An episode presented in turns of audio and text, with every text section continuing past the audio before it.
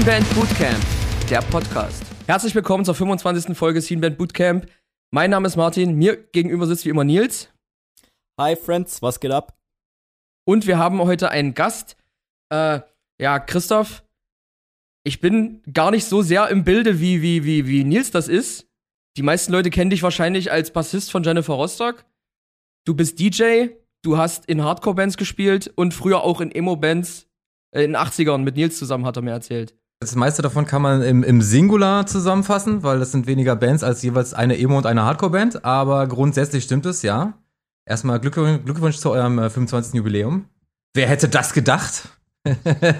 Ach ja, stimmt. Haben wir auch nicht gedacht. Silberne Dass ihr Hochzeit. schon längst weggecancelt wurdet aus irgendwelchen Geschichten, die ihr vielleicht mal erzählt habt, von denen ich gar nicht so viele kenne, aber vielleicht ist ja heute die Cancel-Folge, wer weiß.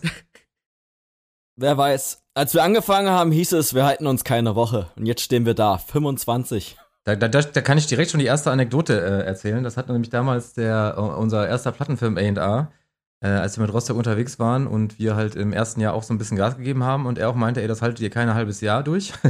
ähm, ja, haben wir dann auch zehn Jahre geschafft. so, jetzt aber zurück zum Thema, welches ich nicht kenne. welches wir noch nicht benannt haben. Und denn es, es gibt auch nicht so wirklich ein Thema. Ähm, ja, also im Prinzip fangen wir immer mit, mit ein paar Fragen an. Ich würde das aber mal ein bisschen abspecken diesmal. Und fange aber eigentlich mit meiner Lieblingsfrage an. Was war die beschissenste Show, die du je gespielt hast? Ähm, äh, da sind natürlich einige, da irgendwie jetzt die, die schlimmste rauszufinden, aber doch, mir fällt sofort eine ein. äh, wir, äh, wir haben ja, glaube ich, auch im ersten Jahr Rostock haben wir, weiß nicht, also 160 Konzerte im Jahr gespielt, haben unser Booking-Agentur damals gesagt, so, wir wollen einfach touren. Äh, und da waren halt auch so ein paar Ausrutscher mit bei und einer war ein, äh, irgend so ein, so ein Dorf-Ska-Festival, wo natürlich die Frage schon ist, was haben wir auf einem Ska-Festival zu suchen?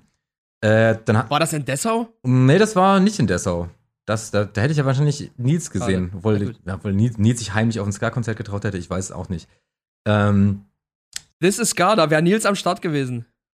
Ich, ich arbeite seit äh, zehn Jahren auf einem Ska-Festival, mache da so ein bisschen Social Media. Aber äh, wir haben uns da. Haben uns okay, dafür, dafür, dafür, dass du jetzt so ein heimlicher Ska, Ska-Liebhaber bist, bist du jetzt schon mal von mir gecancelt. Nur Ah, nein, nein, ich muss, ich muss Ähm, intervenieren. Ich, Nein, alles gut, alles gut. Es ist, du machst es ja nur fürs Geld. Ich weiß, ich weiß ja in Ordnung. Wir müssen ja alle, wir müssen ja alle. Martin, schneid, schneide bitte ein lautes Ich hasse Ska in, in, diese, in diese Folge rein. Mach eine, mach eine Trompete drunter, jedes Mal, wenn er sagt. Das, ähm, naja, zumindest haben wir, haben wir, haben wir äh, einen Co-Headliner-Slot auf diesem Ska-Festival gehabt, was halt dann noch weniger Sinn machte. Und wir haben auch gespielt äh, vor der letzten Show des äh, lokalen, äh, der lokalen Ska, Ska-Matadore, die wirklich so jeder geliebt hat und alle fanden die geil und waren traurig, dass die letzte Show spielen. Und wir haben denen halt zwischendurch so ein bisschen ihre Ska-Stimmung Die versaut. Skatadore. Das Skatadore ist doch jetzt gar nicht so ein gutes Wortspiel für Ska oder für all die schlimmen Ska-Bandnamen, die es gibt. Naja, auf jeden Fall äh, haben. Matadore, Skatadore finde ich schon stark an sich. Aber Ja. okay, fahre fort. Naja, also das äh, Quintessenz des Ganzen war, dass wir dann halt äh, unseren Slot da halt vor denen hatten, nach einer anderen Ska-Band, obviously. Und die so keinen Bock auf uns hatten, dass wir wirklich mit allem beworfen wurden, was sie hatten. Also mit irgendwie, keine Ahnung, sei es irgendwelche äh, Wurstbrötchen oder Bierflaschen oder so. Und dann muss, steht man halt da und muss das dann halt, ich weiß gar nicht, wie lange das war, ob es eine halbe Stunde war, dreiviertel Stunde, es hat sich natürlich angefühlt wie äh, drei Stunden. Äh, das muss man halt auch mal aushalten, wenn so gar keiner Bock auf dich hat. So richtig überhaupt nicht. Ähm, das ist dann halt irgendwann, wenn man steht da ja so. Aber ja? Nach dir, stell dir deine Frage, junger, junger Mann. steht's euch da nicht irgendwie frei, äh, dann einfach aufzuhören? Nee, weiß nicht. es- Dann hat man ja irgendwie auch so ein, äh, so ein, so ein, so ein Ding. Ja gut, jetzt, jetzt ziehen wir es halt erst recht durch. ähm, nee, das war, war schon irgendwie okay. Es war jetzt, war jetzt halt noch nicht, nicht lebensbedrohlich. Oder man hat das damals in den 70ern, wo das ja wahrscheinlich war, alles noch ein bisschen lockerer gesehen. Ähm, aber ich meine, jetzt ist das ja scheinbar auch so ein TikTok-Ding, dass man halt Leute einfach bewirft auf Konzerten so. Und damals haben wir das noch in, wir waren schon viral auf, auf TikTok hätten sein können, als noch niemand an TikTok gedacht hat in den 60ern damals. ja, und jetzt macht das Tilo. Tilo? Ti- Tilo? Kennt ihr Tilo nicht?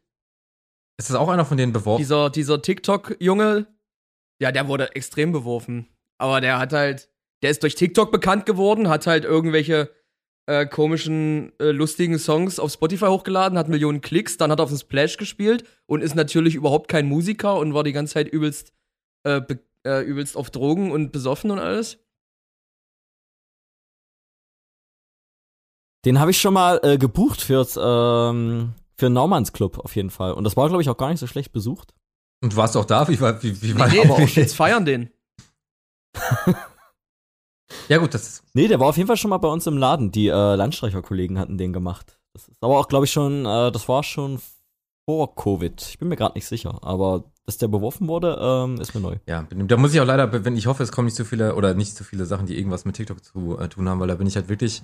Das war das Ding, wo ich mir jetzt rausnehme, einfach zu, zu alt dafür zu sein. Ich habe ja für einen meiner Acts auch mal probiert, zwischendurch ein bisschen TikTok zu machen und bin halt irgendwie in den zwei Tagen und äh, eineinhalb Stunden, die ich dann irgendwie da drauf verbracht habe, so dermaßen verblödet.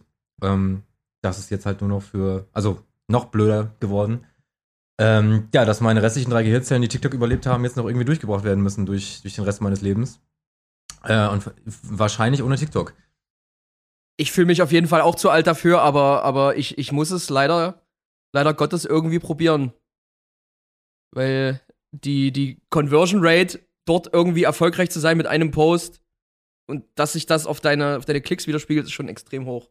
Ist eigentlich genau entgegengesetzt zu Instagram. Ich, ich habe es ja mal gemerkt, als ich da irgendwie einmal für meinen Act halt so ein bisschen äh, TikTok betrieben haben. Bei das erste Video, was wir so hochgeladen haben, den Content, ich nenne es nicht Video, Content. Wir machen ja nur noch Content, den ersten Content, den wir publiziert haben auf TikTok. Ähm, die, die locken dich dann erstmal mit so, ah, wow, geil, auf dem ersten Content direkt so irgendwie ein paar tausend Views.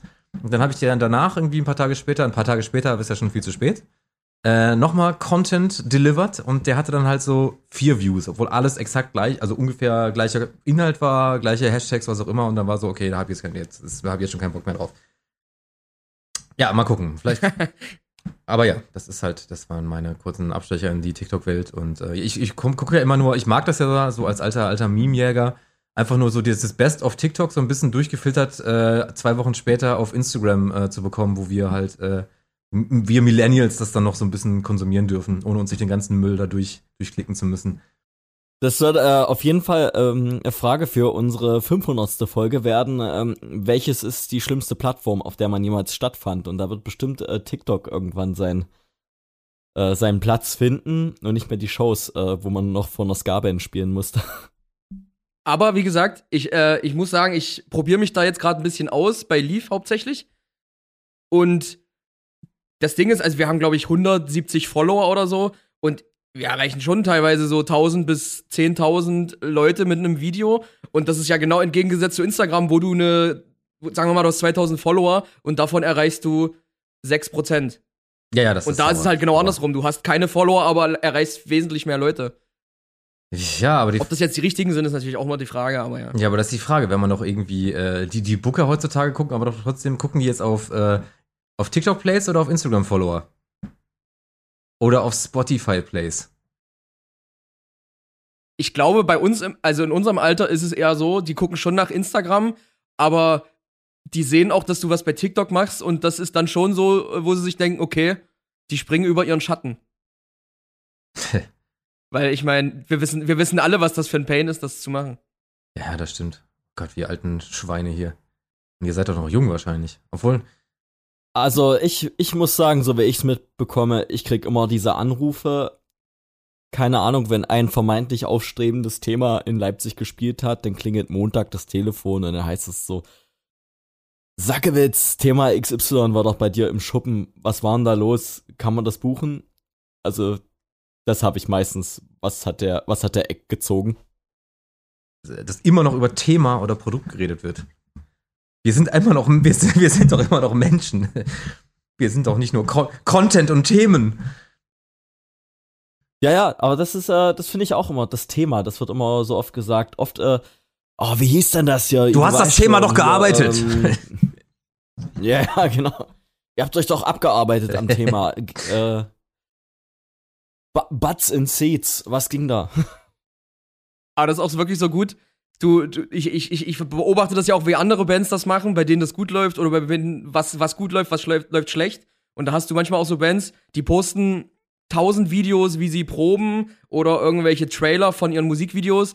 Darauf gibt's keine Reaktion und dann posten die ein Video von einem Hund oder so und dann legen die ihren Song drunter und dann ähm, Can this dog go viral oder was auch immer und dann geht der Dog viral. Das ist halt, das ist halt der Pain daran, einfach wenn man sich als Musiker sieht und nicht als Content Creator. Ja, das ist das Schlimme. Dieses ist ja auch dieses Ding, dass man ja eigentlich mit der, der Leute beides, sein- beides sein muss und man hat ja manchmal nur das, wenn überhaupt Talent für eins davon. Äh, und wenn es bei dem einen schon hapert, dann Ja. auch da von dem anderen. Ach, das ist alles. Das ist doch, das, das ist nicht mehr mein, das ist nicht mehr mein, das ist nicht mehr mein Content, Freunde. Ja, aber um jetzt ähm, die, die Brücke zu schlagen auf äh, die, diese erste harte Jennifer Rostock-Zeit, wart ihr da äh, internetmäßig gesehen? Wart ihr da noch eine MySpace-Band oder war das da gar, schon gar Äh, egal? nee, wir waren tatsächlich noch eine äh, MySpace-Band. Aber ich erinnere mich noch an so Zeiten, wo man dann auch damals noch so seinen ersten ähm, Wikipedia-Artikel selber geschrieben hat, weil man dachte, das wäre noch irgendwie wichtig, der dann wegen äh, Irrelevanz gelöscht wurde, einen Tag später. Ähm, nee, aber wir waren tatsächlich noch eine MySpace-Band.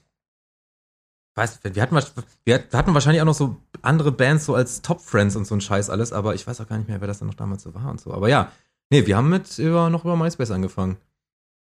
Und das war als dann, als, als dann, als dann so Facebook und sowas aufkam, da war das auch irgendwie nicht am Anfang aus. So, ach nee, das, das wird nix. Das wird weil- Also, also wenn es MySpace ist doch unersetzbar. Ja, genau. Also ich fand das damals zu der Zeit auch unfickbar, dass als diese, dieses geile Layout so, dass das äh, jetzt verschwinden soll zu dieser, äh, zu dieser cleanen College-Seite, wo du nur so ein kleines Profilbild oben äh, links in der Ecke hattest und ähm, eigentlich irgendwie nicht mehr. Und so nee, sonst, sonst nichts aber außer Die- 200 GIFs. Auf jeden Fall, äh, ich habe mich äh, auf dieses Gespräch vorbereitet und habe auf der äh, ähm, auf der Autofahrt überlegt, ob ich noch die gute alte äh, Screaming Our Melodies von Reasons Why hab. Und ich du habe hast sie, noch! ich hab sie oh gefunden. Gott, ist, Ich habe die gefunden. Sag mal, hast du noch? Ich habe die nämlich, ich habe die nämlich auch noch, aber das Blöde ist, ich äh, oder vielleicht das Gute, ich weiß gar nicht, ob ich es gerade noch mal so hören will. Ähm, ich habe nämlich gar kein, äh, ich habe nichts mehr in diesem Lauf, äh, in diesem diesem äh, in diesem Haushalt, was ein CD-Laufwerk hat, außer äh, meine Xbox. Da kann ich aber nichts drauf rippen. Kannst du mir die mal rippen? Ich, ich schau mal, ob ich's hinkriege. Ich habe äh, ich hab tatsächlich einen CD-Player zu Hause. Ich habe mir die auch vorhin mal gegeben. So, das ist äh, echt wild. Auf jeden Fall. Äh, ich versuche sie dir mal zu rippen. Kann ich dir schicken? Auf jeden Fall. Das, äh, boah, das wäre nice. Das hat wirklich auch echt lange niemand mehr zu mir gesagt. Kannst du mir mal die CD rippen? ja, das, äh, so haben wir, also wir, das ist ja die Zeit, in der wir uns kennengelernt haben, mein lieber Nils. Auf jeden Fall. Und ähm, das war auch ein MySpace-Phänomen. Da hast du, äh, wie kam denn das zustande? Der hat der gute Tim Masson von äh, Reasons, äh, nee, Reasons Why What Ihr, von äh, Having Trouble Breathing, der hat das damals äh, gebucht wie so eine achtarmige Krake in ganz Deutschland, diese äh, DIY äh, Emo-Shows so. Und ähm, Ja, genau. Ich meine, der ist ja, der ist, der ist ja einer der wenigen, der hält ja, der hält auch noch durch bis heute. Sein Label, was er damals ja hatte, hier das gute Midsummer Records, das gibt's ja sogar heute noch. auf jeden Fall. Ähm, Und bucht der noch Emo-Shows? ja, tatsächlich. Äh, Warum kenne ich diesen Mann nicht? Ja, aber ist, er ist doch mittlerweile, ist er doch im, im, äh, im Saarland gelandet? Der war genau, hier ja, und wie, genau, früher war das ja alles so, so, so Sauerland, da gab's doch immer dieses eine Festival Genau. in, äh, wie hieß es denn nochmal? Da habt ihr doch safe auch mal gespielt. Dieses eine Festival in in Halfa, das Midsummer Open Ja, Air das. Midsummer Open Air, natürlich, in Halfa. Ja, ja, ja. Aber das erste Festival, Genau. was ich jemals gespielt habe. Wo wir damals auch noch dachten, es wäre cool, wenn wir irgendwie alle so gleiche Klamotten anziehen und hatten dann irgendwie, äh, der Emo-Band damals, glaube ich, so, äh, so Camouflage-Shorts und dann so, äh, schwarze Hemden mit einer weißen Krawatte dazu. Oder das war auf jeden Fall auch Ach bei mir. Und so dachten wir, wäre das cool. Ich dachte mir, das wäre cool, wenn wir alle so aussehen, wenn wir auf unserem ersten Festival überhaupt spielen und haben zum Teil gewundert, dass es da irgendwie was zu essen gibt für Künstler und so. Also ich will damals noch nicht irgendwie um den Künstler sagen zu dem, was man so war, aber naja. Genau, und auf der ersten, äh, ersten Show unserer allerersten Tour, also auch irgendwie meiner allerersten Tour, die ich jemals gespielt habe, die haben wir ja dann äh, drüben bei Nils, drüben bei Nils gespielt. Äh, mit, mit, mit, mit den guten alten Blanc. Genau, genau. Und das war, ich glaube, 2006 oder so. Ich, war das nicht sogar 2,5? Ich weiß es, kriegst du an. Aber ja, irgendwie die Ecke. 2,5, 2,6 muss gewesen sein. Also unser Kennenlernen hat tatsächlich bald schon 20-Jähriges. Genau, genau. Äh, ich bin es auch neulich äh, mal durchgegangen. Ähm, ich glaube, in meinen Eltern noch, wie, wie easy das damals war. da haben wir ja eine Show gemacht, ohne dass ein Erwachsener da war. Also ich war, glaube ich, noch nicht volljährig. nee, ich glaube glaub auch nicht. Ja, und ich bin, ähm, das war an einem Freitag oder so, und ich bin Donnerstag mit dem Fahrrad ins Rathaus gefahren und habe mir den Schlüssel geholt für Jugendclub. weil, weil keiner, ähm, keiner von den äh, Sozialpädagogen da hatte Bock, äh, abends da am Start sein zu müssen. Und dann meinte ich, na, dürfen wir das trotzdem machen oder fällt das Ding damit ins Wasser? Und dann, nee, gar nicht, holt euch einfach äh, hier einen Schlüssel ab. Und ähm, da haben wir auch, glaube ich, selber Bier verkauft für, für einen Euro oder so. Das, äh, das war ja damals noch ähm, der, der Selling Point 9 Plus Ultra, dass man gesagt hat, all drinks, one Euro und dann äh, kamen einfach alle unsere Schulklassen an und ähm, es war eigentlich so ein bisschen egal, was, wer gespielt hat, aber ich kann mich erinnern, diese Shows waren immer bombenvoll und äh, das war immer eine übelste Party. Ja, das war, glaube ich, auch tatsächlich von der Tour, die wir damals gespielt haben, die wahnsinnigen vier Tage, glaube ich. Oder waren es fünf Tage? Äh, Hard, ich wie hieß der Tour noch mal? Heartbreak Before Noon oder irgendwie so, sowas damals halt irgendwie gehießen hat oder so. Heartbreak Before Noon Tour oder irgend so ein Kram. Mit vier wahnsinnigen Days und ich glaube, Dessau war damals am äh, besten Besuch. Wir hatten, glaube ich, danach noch sowas gespielt wie Karlsruhe vor zwei zahlenden Gästen, die auch nur versehentlich in die Venue reingelaufen sind. Äh, glaube ich, einfach nur auch, weil sie da irgendwas trinken wollten und es denen auch egal war, dass wir irgendwie Okay. da noch ein bisschen Hintergrundbeschallung gemacht haben. Die dritte Show der Tour, wo war denn das nochmal? Ich weiß nicht, ob das Darmstadt war oder ich jetzt die Städte auch verwechsel. Das war auch nochmal weird, weil da, damals war ja auch dieses ganze, hier so, so, diese ganze christliche Hardcore-Kram, das war ja auch noch so ein mega Ding und da haben wir irgendwie in so einem, äh, in so einer, bei so einem Jesus-Freak-Jugendzentrum gespielt, was wir vorher dann irgendwie auch nicht so richtig wussten, wo dann irgendwie in so eine christliche Kommune gekommen sind, also in diese Jesus-Freak-Kommune und dann äh, kamen wir da halt an mit unserer Travel-Party. Äh, und dann meinten die dann erstmal, ja, so, äh, die Mädchen können jetzt erstmal zu den anderen Mädels hier in die Küche gehen und kochen. Und äh, die Jungs gehen nochmal in die Stadt Flyer verteilen. Äh, genau, es gab dann natürlich auch getrennte äh, Bett, Betten, also ge- getrennte Schlafsäle. Das war natürlich irgendwie auch hochgradig äh, unchristlich, dass man da irgendwie, äh, dass dieses gleiche Geschlecht im gleichen Raum äh, nächtigt. Also ob jetzt platonisch oder nicht, das geht halt nicht vor Jesus. Ähm, ja, und dann haben wir da halt mit so einer äh, Band zusammengespielt, die dann halt quasi ähm, äh, auch so eine normal Jean Coverband war, mehr oder weniger. Äh, dann gab es halt einen Gebetkreis, Gebetskreis vor, vor der Show. Und dann ging es halt los. Also war auch, also die ganze die Tour von vorne bis hinten legendär. Also einmal hier guten Abend gehabt bei Nils, dann irgendwie zwei zahlende Gäste, dann halt irgendwie bei den Jesus Freaks. Und äh, die vierte habe ich, glaube ich, einfach vergessen. Aber ja, das so, das so ging, ging halt meine, tatsächlich mein, meine Musikerkarriere irgendwie los.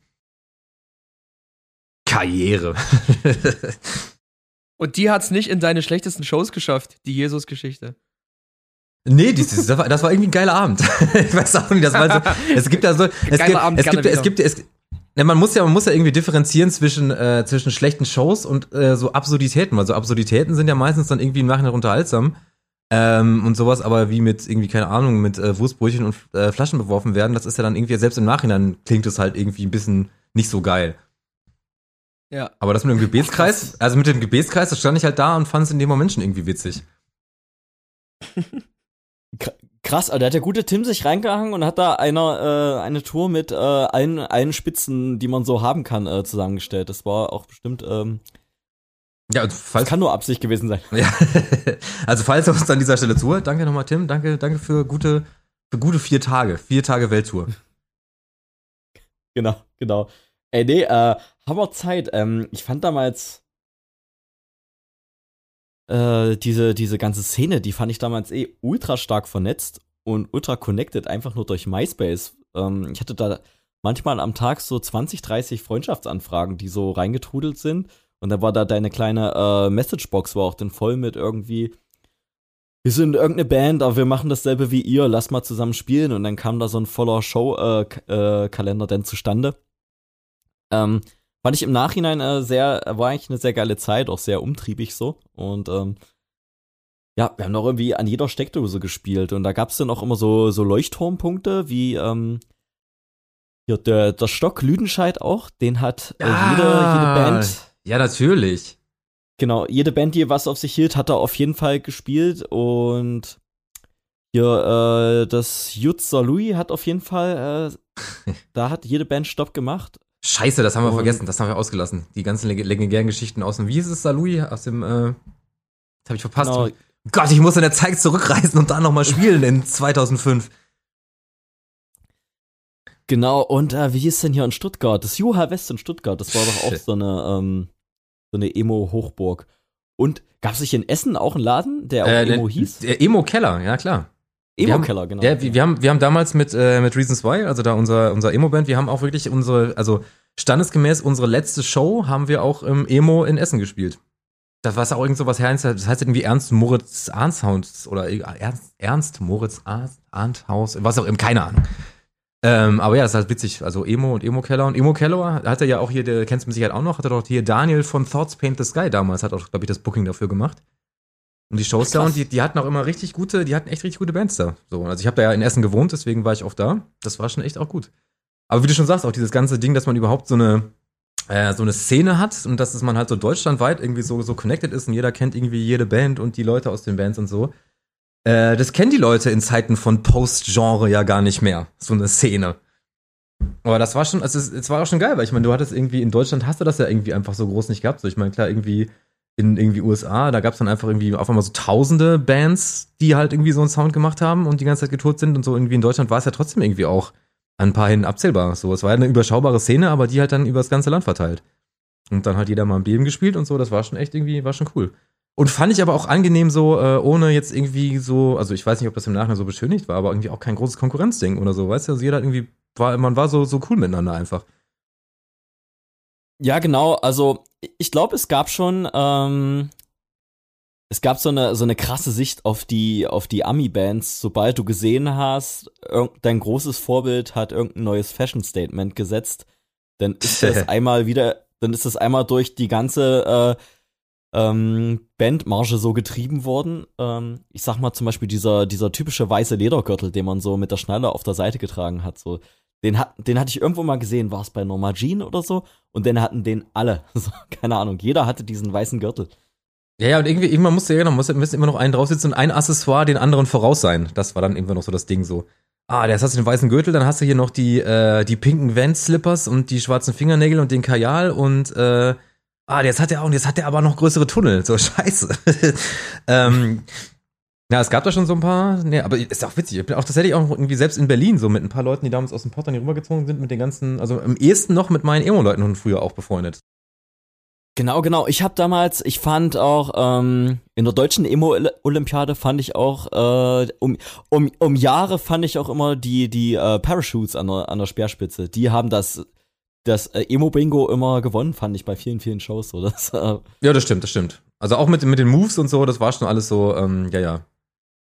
Die waren, ich habe auch noch so, ich habe von denen auch noch ein T-Shirt hier irgendwie zwei Meter hinter mir. Na, damals in S noch, was mir heute auf gar keinen Fall mehr passt.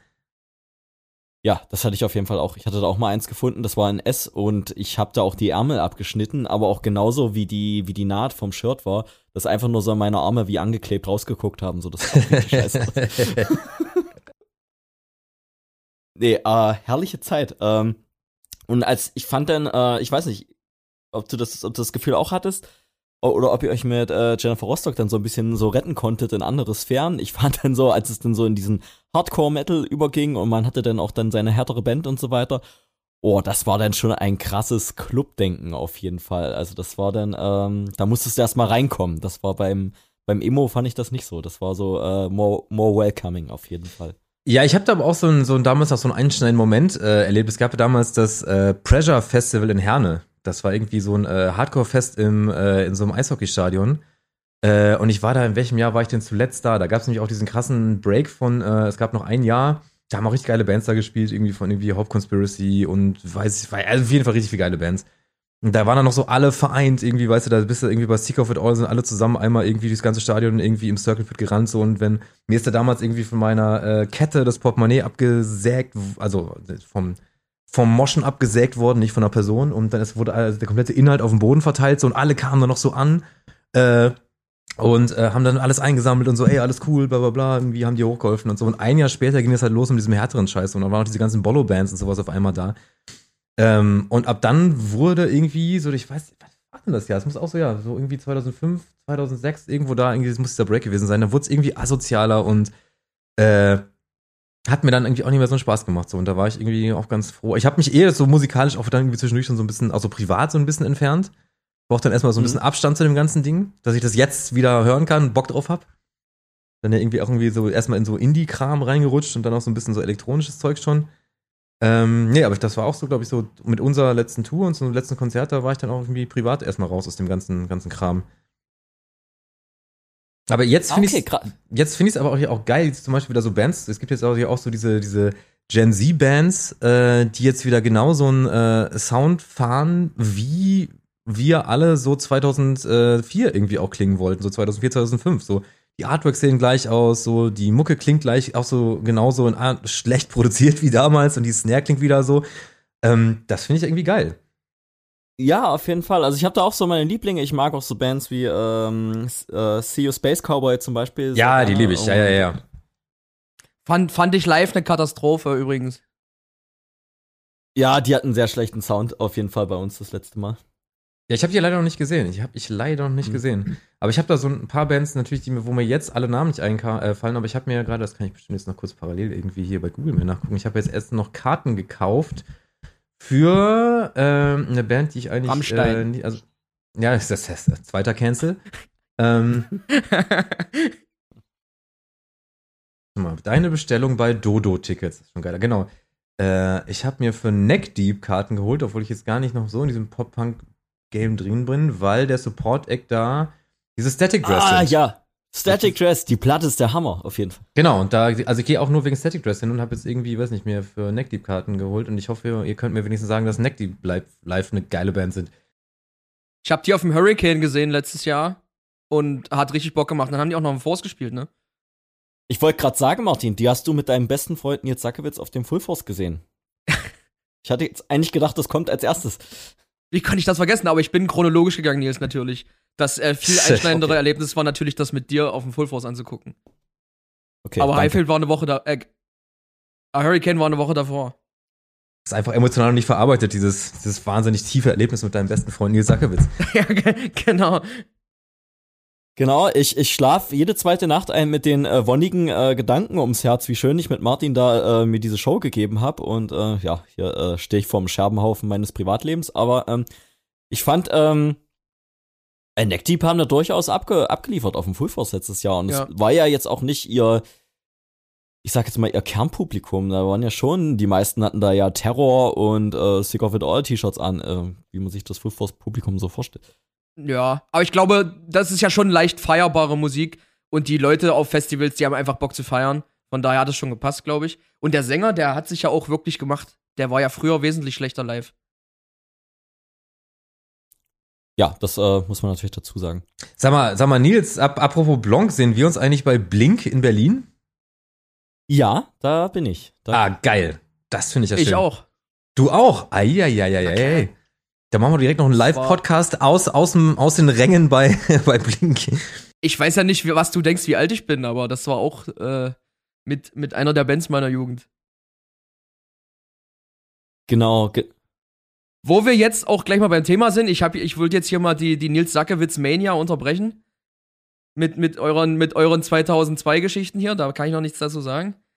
Äh, die, die, die letzte wichtigste Frage: Welche Band oder vielleicht mehrere Bands waren die bedeutendsten für dich, um so in diese Mucke reinzukommen? Ich weiß ja nicht, was du als Kind so gehört hast. Bei Nils und mir war es so, so Hip-Hop teilweise, einfach weil es alle gemacht haben und dann hat man irgendwie so einen so Weg in die Szene reingefunden. Ja, also bei mir war es so ein bisschen, also ich habe auch mit Hip-Hop angefangen, das war ja zu meiner Jugend auch so das Ding, so, also mit diesem ganzen hier absolute Beginner und von da aus dann halt irgendwie erstmal äh, alles irgendwie so an Deutschland mitgenommen. Alles vorher habe ich irgendwie nur, also meine Eltern haben jetzt, äh, jetzt nicht, waren jetzt nicht so Deep Digger. Da gab es dann halt eher so äh, Genesis und Queen und so. Also halt schon eher so die, äh, aber das hat mich damals alles so nicht interessiert irgendwie.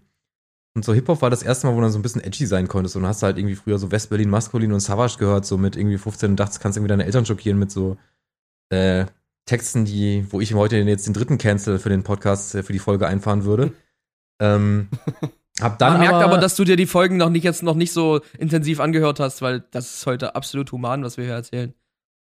Also sonst geht's halt immer viel um Kacken und so. Ja, da lasst, lasst euch für mich nicht bremsen, aber ich halt mir halt manchmal die Ohren zu oder so. Keine Ahnung. Ähm, Alles Äh, also, pass auf, Hip-Hop und dann kam halt dieser, dieser, diese leichte, äh, peinliche Phase, dieser Umweg über den New Metal. ähm, wo ich dann halt auch so Deftone, äh, weiß nicht, also nicht, also doch schon, ja, so Deftones, Incubus, äh, Korn und all so ein Kram dann irgendwie mal gehört habe. Für eine kurze Zeit, eine ganz kurze Zeit nur. Ähm, obwohl das ist dann auch wieder cool, ne? Jetzt ist doch mittlerweile, früher war doch diese Riesenpartys, diese Emo-Nights in den USA, die überall ausverkauft sind, jetzt sind die New Metal Nights überall ausverkauft. Hm. Ähm, ja, äh, dann kam der New Metal und über New Metal dann halt äh, so zu so Hardcore-Kram. Also so, ich glaube so, eins der einschneidendsten Alben war halt immer noch hier Opposite of December von Poison the Well. So, dass du nicht, also oh, ja. ist äh, eines der besten Hardcore, frühe Metalcore-Alben, die jemals geschrieben wurden. Also auch so von allem vom Sound und so, das ist einfach alles perfekt. Ähm, und da habe ich dann damals, wann war das denn so, 2003, habe ich so ein Praktikum gemacht in Atlanta. Äh, und da habe ich dann halt irgendwie so richtig weggedickt, so ab der, ab von Poison the Well dann irgendwie damals noch richtig schön so CDs gekauft und so. Und da war ich dann irgendwie auch so Konzerten so von Saves the Day zum Beispiel, die dann halt äh, mit den, äh, das war auch ein Package, das, für das man jetzt auch gecancelt werden würde, weil das war Saves the Day mit Lost Profits zusammen. ähm, äh, Dem geht's ja, ja auch gerade gar nicht so gut, habe ich gehört. Ja, ja, ja, ja, das. Ja, ja, das ist das. Oh mein Gott, das hätte man, das hätte man wirklich nicht gedacht. Also, einiges, aber das will ich nicht gedacht. Ähm, naja, und dann halt, genau. Und dann, ja, aber so, ja, Poison the Well war, glaube ich, so das Einstiegsding. Dann äh, anderes großes Ding, das war auch damals so, ähm, äh, ich war 2003 auch beim Traffic Jam Festival in Dieburg.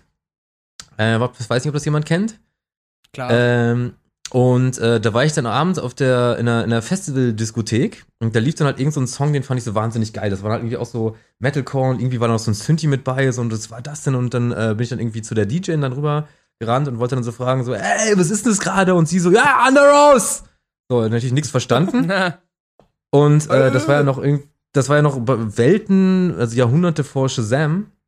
Äh, und dann habe ich halt wirklich Monate vor, was waren, ja, vor Google war, gab es damals schon Google, äh, verbracht und habe dann versucht, so an, was hast du da verstanden? Under Rose, äh, irgendwas mit Rose.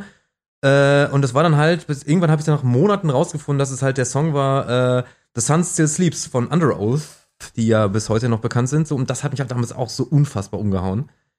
Ähm, und From Autumn to Ashes war damals halt auch noch so das Ding, was ich mich richtig geflasht hat. So, und das waren aber so, die, die habe ich dann damals, das hat mich so ein bisschen abgefuckt, die habe ich dann ähm, in Köln dann irgendwann auch mal live gesehen so. Und ich damals als Emo-Boy, ich war halt auch voll drin so mit den ganzen Emotionen und so und waren das alles so, ja, man muss doch irgendwie hier die ganze Zeit mit gebrochenem Herzen rumlaufen und so und äh, ah, das ist scheiße. Und dann wann habe ich äh, From Autumn to Ashes halt live gesehen so, äh, Live Music Hall Köln damals. Und eine Ansage zwischendurch war so, ja, wir tun hier gerade so ein bisschen rum, wir alle ein bisschen alleine, wenn ihr nachher noch Bock habt zu ficken so, wir laufen hier noch so ein bisschen rum so. Und das hat dann mich damals so ein bisschen äh, von dieser Band so desillusioniert, so weil weil ich dachte, die waren so, oh, die meinen das alle ernst und diese Texte, die sind so krass und so deep so. Und dann war wirklich so, ja, wir wollen auch noch ficken. Äh, stehen da so im Merch rum, so, kommt bei, wir wollen noch. Also, das war richtig, das fand, das fand ich, das fand ich, das fand ich irgendwie ein bisschen so vom, wie würde man heute sagen, das, dem, dem Brandbuilding nicht gerecht. Das auf jeden Fall. Ähm. Ah, das ist schon krass, das hat sich ja noch nicht mal in Dessau einer getraut, auf der Bühne zu sagen. Äh, und, warte, stimmt, genau, andere Band, die ich halt tatsächlich auch, äh, wo ich die bis heute einfach noch durchweg gut finde, die auch sehr unpeinlich gealtert sind. Also ich finde zum Beispiel paar From to Ashes, From to Ashes Sachen sind nicht so gut gealtert. Äh, Funeral for a Friend finde ich auch irgendwie so durchgehend eigentlich immer noch geil. So, also gerade so die, die ähm, Hours und Deeply Dressed äh, in Conversation, die beiden Alben so, die finde ich, die kann man einfach heute echt noch gut hören, ohne dabei ein Gefühl des Cringe aufkommen lassen zu müssen, wie das ja bei manchen so Sachen von damals dann doch der Fall ist. So, also auch so so Atreo und sowas, finde ich, jetzt kann man auch irgendwie einfach die alten Sachen, das ist schon schwierig heute zu hören manchmal. Das auf, das auf jeden Fall. Ähm, ich vor, verliere mich da auch regelmäßig so irgendwie ähm, in so 2002 bis 6er Platten so, weil ich die auch extrem stark finde, auch heute immer noch. Teilweise auch damals unterschätzte Sachen wie, ähm,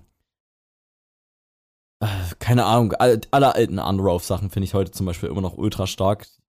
Ja, ja, ja, ja. Weil sie halt bekannt, also unschlagbar bis heute. Poison the Well finde ich unschlagbar. Ich habe letzte Woche hatte ich glaube ich äh, Tear from the Red hatte ich glaube ich eine Woche lang in meinem Auto laufen. Ich finde auch immer noch äh, die alten Norma Jean Sachen finde ich auch noch wahnsinnig stark. Ähm, ja, ah, also, was so alles alles bis zur Redeemer finde ich zum Beispiel unschlagbar von Norma Jean auf jeden Fall. Wo ich letztens auch noch mal so eine kurze Phase hatte, die hatte ich auch, die waren auch unterschätzt und habe ich erstmal wieder so wiederentdeckt, ist äh, He is Legend. Weil das ja auch äh, musikalisch, das war, das war ja auch so von rein vom musikalischen Können, was die da irgendwie damals schon weggewichst haben, so, das war halt schon echt krass. So, also richtig, richtig gute Band, aus der halt auch nie so richtig was geworden ist. Auf Äh, jeden Fall, ähm, da hatte ich auf jeden Fall meinen Fanboy-Moment äh, des Jahrhunderts äh, vor zwei Wochen. Ich habe für die ein, äh, ein Tourplakat gezeichnet. Ach, Das, geil. äh, Das finde ich, find ich gut, finde ich gut. Die hatten, da habe ich auf jeden Fall auch, ja, da habe ich auf jeden Fall auch gedacht, hier öffnet sich irgend so ein, so ein Tor aus 2007. also, wann kommen die denn auf Tour? Vielleicht kannst du es ja schon mal äh, verraten. Und wo spielen sie? Äh, Würde ich mir auch leider noch mal geben. nur aus Ostküste Staaten leider nur. Ach, du machst richtig, ach, du machst, du machst so richtig ein, ein Plakat für die drüben. Für, ah, nice, nice, nice. Ja, Das aber ich ja geil. ist jetzt auch nicht mein, ist jetzt auch wirklich nicht mein Daily Business. Da hatte ich, ähm, ja, keine Ahnung, da hat das Universum eine Pforte einfach geöffnet und, ähm, weiß nicht, da ist halt was passiert. Aber hier ist Legend, äh, ja, aktuell sehr viel gehört auf jeden Fall. Ja, da habe ich, mir sag, nämlich auch- Superstar. da hab, da hab ich mir nämlich auch im Zuge dessen noch mal so ein paar aktuelle Live-Videos von denen angeguckt, so, und da, die spielen jetzt auch schon nicht so die geilsten Sachen, so in 20 Jahre später nach den, den wichtigen Alben. Ja, auf jeden Fall. Aber die Platten finde ich immer noch stark. Die sind auch so ein bisschen hassiger und rotziger oder rock'n'rollischer so ein bisschen. Die hatten Ja, ja, früher schon so einen, ihren, ihren äh, Screamo, Alexis on Fire Charme so ein bisschen. Das ist ja alles über Bord geworfen. Das ist ja jetzt richtig Faust in die Luft und Cowboy-Stiefel mäßig. Aber irgendwie immer noch geil, finde ich. Apropos, habt ihr gesehen, ich weiß nicht, ob ihr die noch kennt, es gab ja zwischendurch auch mal so ein paar so LOL-Bands. Das ist diese eine LOL-Band, die da damals ja quasi schon eine Parodie auf diesem ganzen Kram war, diese Blessed by a Broken Heart. Ich daran noch erinnern. Ja.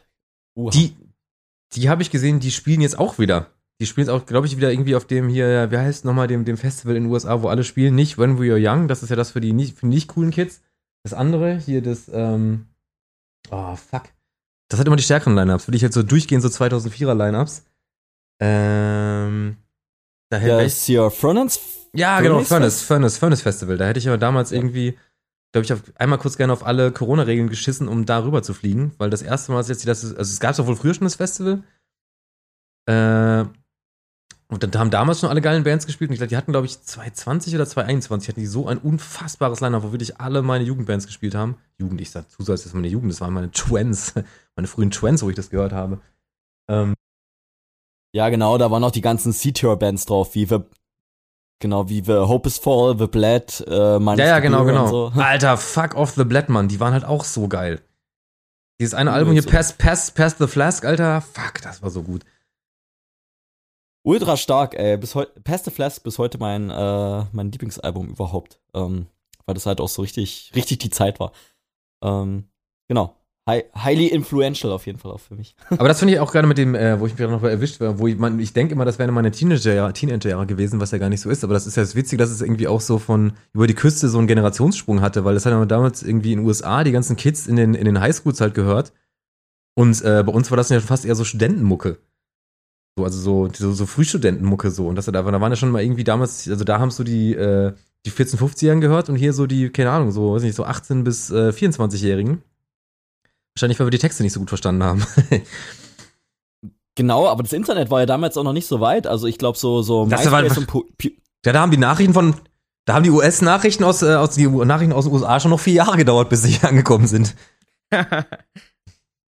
Ja, genau, aber ich weiß noch so, ähm, wo so, ich hatte so MySpace und Pure Volume und wenn ich mir mal eine CD äh, leisten konnte, war vielleicht bei Victory Records ein kleiner Sampler drinne, wo vier, drei, vier andere Bands drauf waren, die ich mir dann anhören konnte, wo ich dann Instant Fan wurde, aber ey, so, so, äh, Prä 2004, da hattest du ja nur dein, äh, oh, keine Ahnung, dein EMP-Katalog oder so und dann hast du da CDs angekreuzt und hast die im Ausschneideblättchen in einem Briefkuvert geschoben und dann hast du da, äh, musstest du dann auch äh, 30 Mark für eine CD irgendwie investieren, die dann unter Umständen scheiße war, so. Und dann hast du halt wahrscheinlich nur das gehört, was äh, auf den Shirts deiner großen Brüder war oder großen Schwestern oder weiß der Geier. Ich, ich habe damals, äh, manchmal so auch, als ich da, damals in den USA war, dann habe ich dann auch so Bands nach Namen gekauft, weil ich einfach nur dachte so, okay, die klingt vom Namen so, als wäre das so eine Band. Da habe ich mir damals versehentlich äh, eine Boy Hits Car CD geholt, weil ich dachte, Boys Hits Fire wären cool und dann müssen Boy Hits Car ja auch irgendwie nice sein. War dann irgendwie doch andere Mucke. Geil. Ähm, aber wir hatten damals in äh, NRW, da gab es in Münster diesen Green Hell, äh, Green Hell Mail Order. Und die hatten immer so einen geilen Katalog, wo man schon mal so ein bisschen gucken konnte, ah, das könnte mir gefallen. Und dann sind wir auf Licht damals so halt eine Stunde nach Münster gefahren in den Laden, um dann da die CDs anzuhören. Ah, geil. Geil. Das war äh, in meinem guten alten ähm, Dessau war das immer noch, noch schwieriger. Da, äh, da mussten, wir hatten so einen kleinen Punkladen so in der Stadt, halb sieben, den gibt's auch immer noch. Und da waren, ähm, der ist, äh, der ist über die Jahre immer mehr zum, äh, zu einem Laden für ähm, äh, Rauchbedarf geworden. aber damals gab's früher noch Platten auf jeden Fall. Da konnte ich mir aber nur Buttons leisten. Da hatte ich von allen Bands wie Sick of It All, No FX und so weiter, hatte ich dann nur Buttons, weil ich mir die CD nicht leisten konnte. Ähm, genau, genau. Gut, äh, sp spulen wir, spul ein bisschen vor. Ähm, das war dann irgendwann vorbei und äh, genau, du meintest ja dann schon, ähm, denn äh, mit, mit Jennifer Rostock wurden ja dann äh, deutlich andere Zeiten aufgezogen. So, war das für dich dann auch, ähm, auch musikalisch, hast du schon gemeint, war das denn so? Ähm, war dann erstmal so ein, äh, so ein paar Jährchen anderer Wind angesagt oder hattest du da schon immer noch so ein, so ein Auge so auf, ähm, ich sage jetzt mal, äh, The Scene? Ich habe dann ein bisschen die Scene aus den Augen verloren. Äh, also ich, wie gesagt, ich war ja schon davor, also vor, vor Rostock war ich ja schon so ein bisschen irgendwie, bin ich ja in dieses, dieses diesen Indie-Kram ab, abgeglitten. Äh, hat dann viel halt so die ganzen The-Bands gehört. Und jetzt wollte ich zwei, also ja, wollte ich mit Arctic Monkeys anfangen, die gar keine The-Bands sind, aber so Arctic Monkeys und halt The Sounds und was es halt irgendwie damals alles so gab. Äh, und dann 2007 habe ich halt voll diese New Rave-Klatsche ins Gesicht bekommen. So, also damals so dieses äh, Justice-Album hat, war halt irgendwie für mich so wegweisend, äh, dass ich auch selber mehr Bock hatte so auf elektronische Mucke. Äh, ja, und hat irgendwie damals irgendwie auch schon angefangen, so, weiß nicht, so, so ein paar Elektropartys mit zu veranstalten und äh, irgendwie so versuchen, so ein bisschen aufzulegen und sowas. Ähm, das war dann damals so mehr mein Ding, das fand ich dann irgendwie cooler als The Scene. So. Okay. Ähm, Okay. Und hab dann aber damals dann irgendwie erst, als wir dann, dann irgendwie auf Tour waren, dann habe ich ja festgestellt, dass hier äh, unser, der gute Chris Kotze, unser Schlagzeuger, äh, der ja auch eine alte Emo-Sau war, die ich damals ja auch schon über MySpace kannte. Ähm, Klar. Ähm, Everest war ich großer Fan. Everest, die habe ich ja damals einmal, die, die hatte ich einmal kurz verpasst, als die in Köln äh, Support gespielt haben für Taking Back Sunday. Da habe ich die einmal nicht gesehen. Ähm, da war ich auf der, Ber da war ich auf der Berlin-Show, hat mich ultra abgeholt. Ähm, die wurden ja auch so ein Jahr lang kurz verkauft, so als die äh, ja deutschen Deck and Back Sunday würde ich fast sagen. So ja, was ähm, aber auch dem das auch nicht so, was ja auch nicht so richtig stimmte, so soundmäßig. Das war schon irgendwie soundmäßig auch ein bisschen was anderes. Ja, also, genau. Ähm, ja, äh, genau, aber wir hatten dann, ich hatte dann immer mit äh, Chris Kotz zusammen, wir hatten dann irgendwie nach den Shows immer so äh, irgendwie so ein paar biergefühlte Emo-Nights, wo wir uns dann halt den ganzen Kram nochmal angehört haben.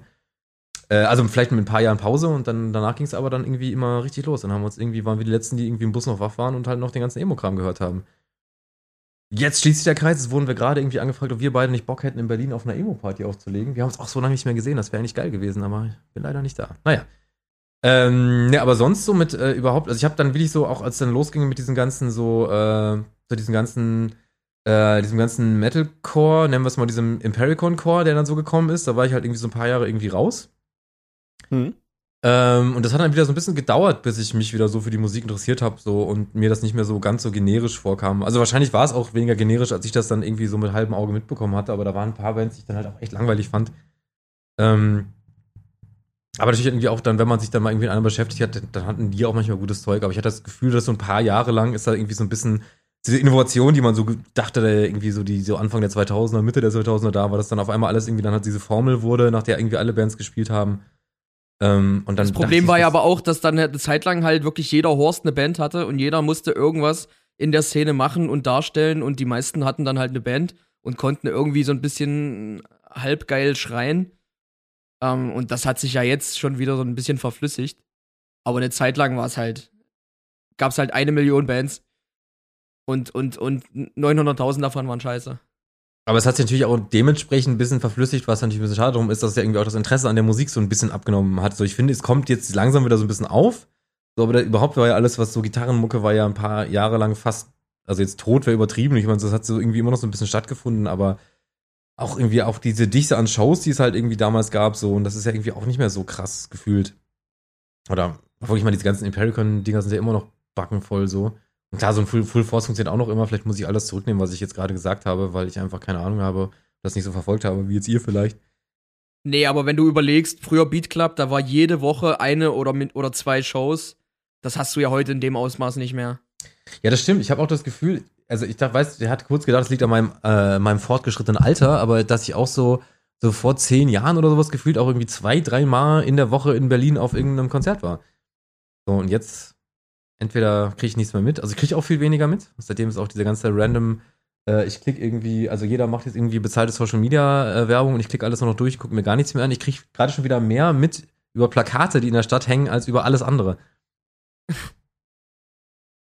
Das ist auch eine interessante Entwicklung auf jeden Fall.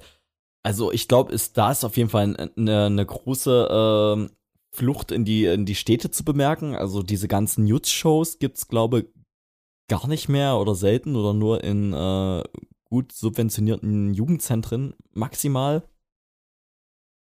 Ja. Aber sonst je, jede jede Tournee, ich sag jetzt mal auch unabhängig vom Hardcore-Kosmos, will ja eigentlich nur die, die großen deutschen Medienstädte spielen. Ich sag jetzt mal Berlin, Hamburg, München, Köln etc. Und ähm, da nimmt man ja oft schon mit, dass Berlin und Leipzig, solche Städte, werden ja auch gern mal geskippt, wenn jetzt, weiß ich nicht, oh, neulich ist mir ein gutes Beispiel eingefallen, äh, Citizen wollte ich, glaube ich, sehen. Die spielen nur in Hamburg, München, Köln, so. äh. Genau, ich fand halt, also ich finde es immer, es macht ja als Band also das ist natürlich dann irgendwie, das ist, klar ist es dann halt irgendwie vielleicht manchmal nicht so gut besucht, aber so rein von der Publikumserfahrung, finde ich, macht es eigentlich mehr Spaß, in äh, Leipzig oder Dresden zu spielen, als in Berlin oder Hamburg.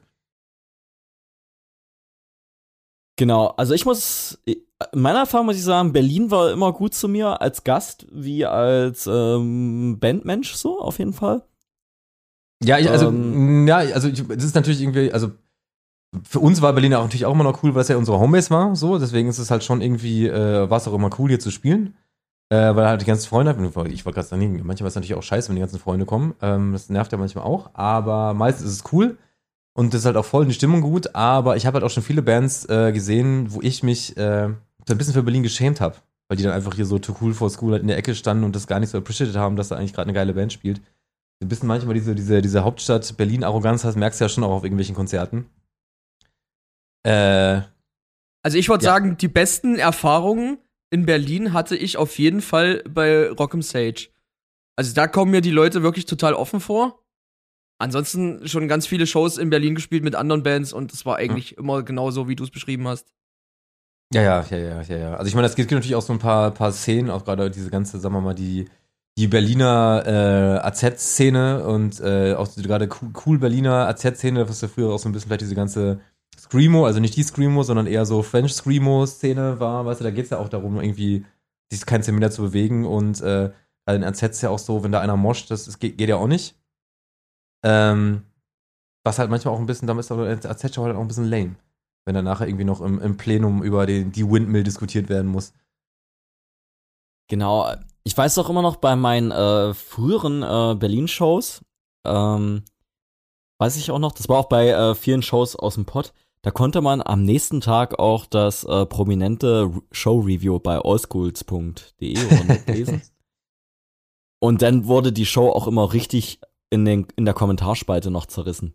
Das hatte ich auf jeden Fall bei, keine Ahnung, wenn ich früher auf Shows gefahren bin, Taking Back Sunday, My Chemical Romance, hast du nicht gesehen. Da gab's dann, keine Ahnung, zwölf Stunden später war dann immer eine Review bei Allschools online und dann ha haben alle gehatet, äh, so richtig so mit verschränkten Armen, bildlich vor den Augen über die Show. Oh, geil. Da kann ich mich auf jeden Fall noch, kann ich mich noch richtig gut erinnern. Äh, da waren auch dann äh, später von Blanc waren da auch ein paar Shows äh, dabei, die auch richtig, richtig abgehatet wurden. Aber leider, leider, ich habe das auch neulich mal gesucht, aber nicht mehr gefunden. Richtig geil, da ähm, spielst du schon so eine Show, wo die dir übelst unangenehm ist und dann hinterher wird nochmal schön nachgetreten im Internet.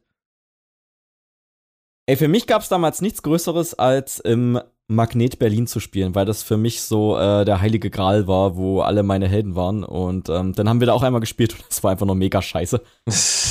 und dann gab es auch auf besagter Plattform auch ein richtig schlechtes Review, aber das war noch, glaube ich, im, äh, im alten, äh, alten Magneten im Prenzlauer Berg noch damals. Der neue war ja dann. Da am, äh, am Dings, am Schlesischen Tor, ja, ja. Aber das war auch yeah. damals, damals für mich auch ein großer, großer Moment, einmal im Magnet zu spielen.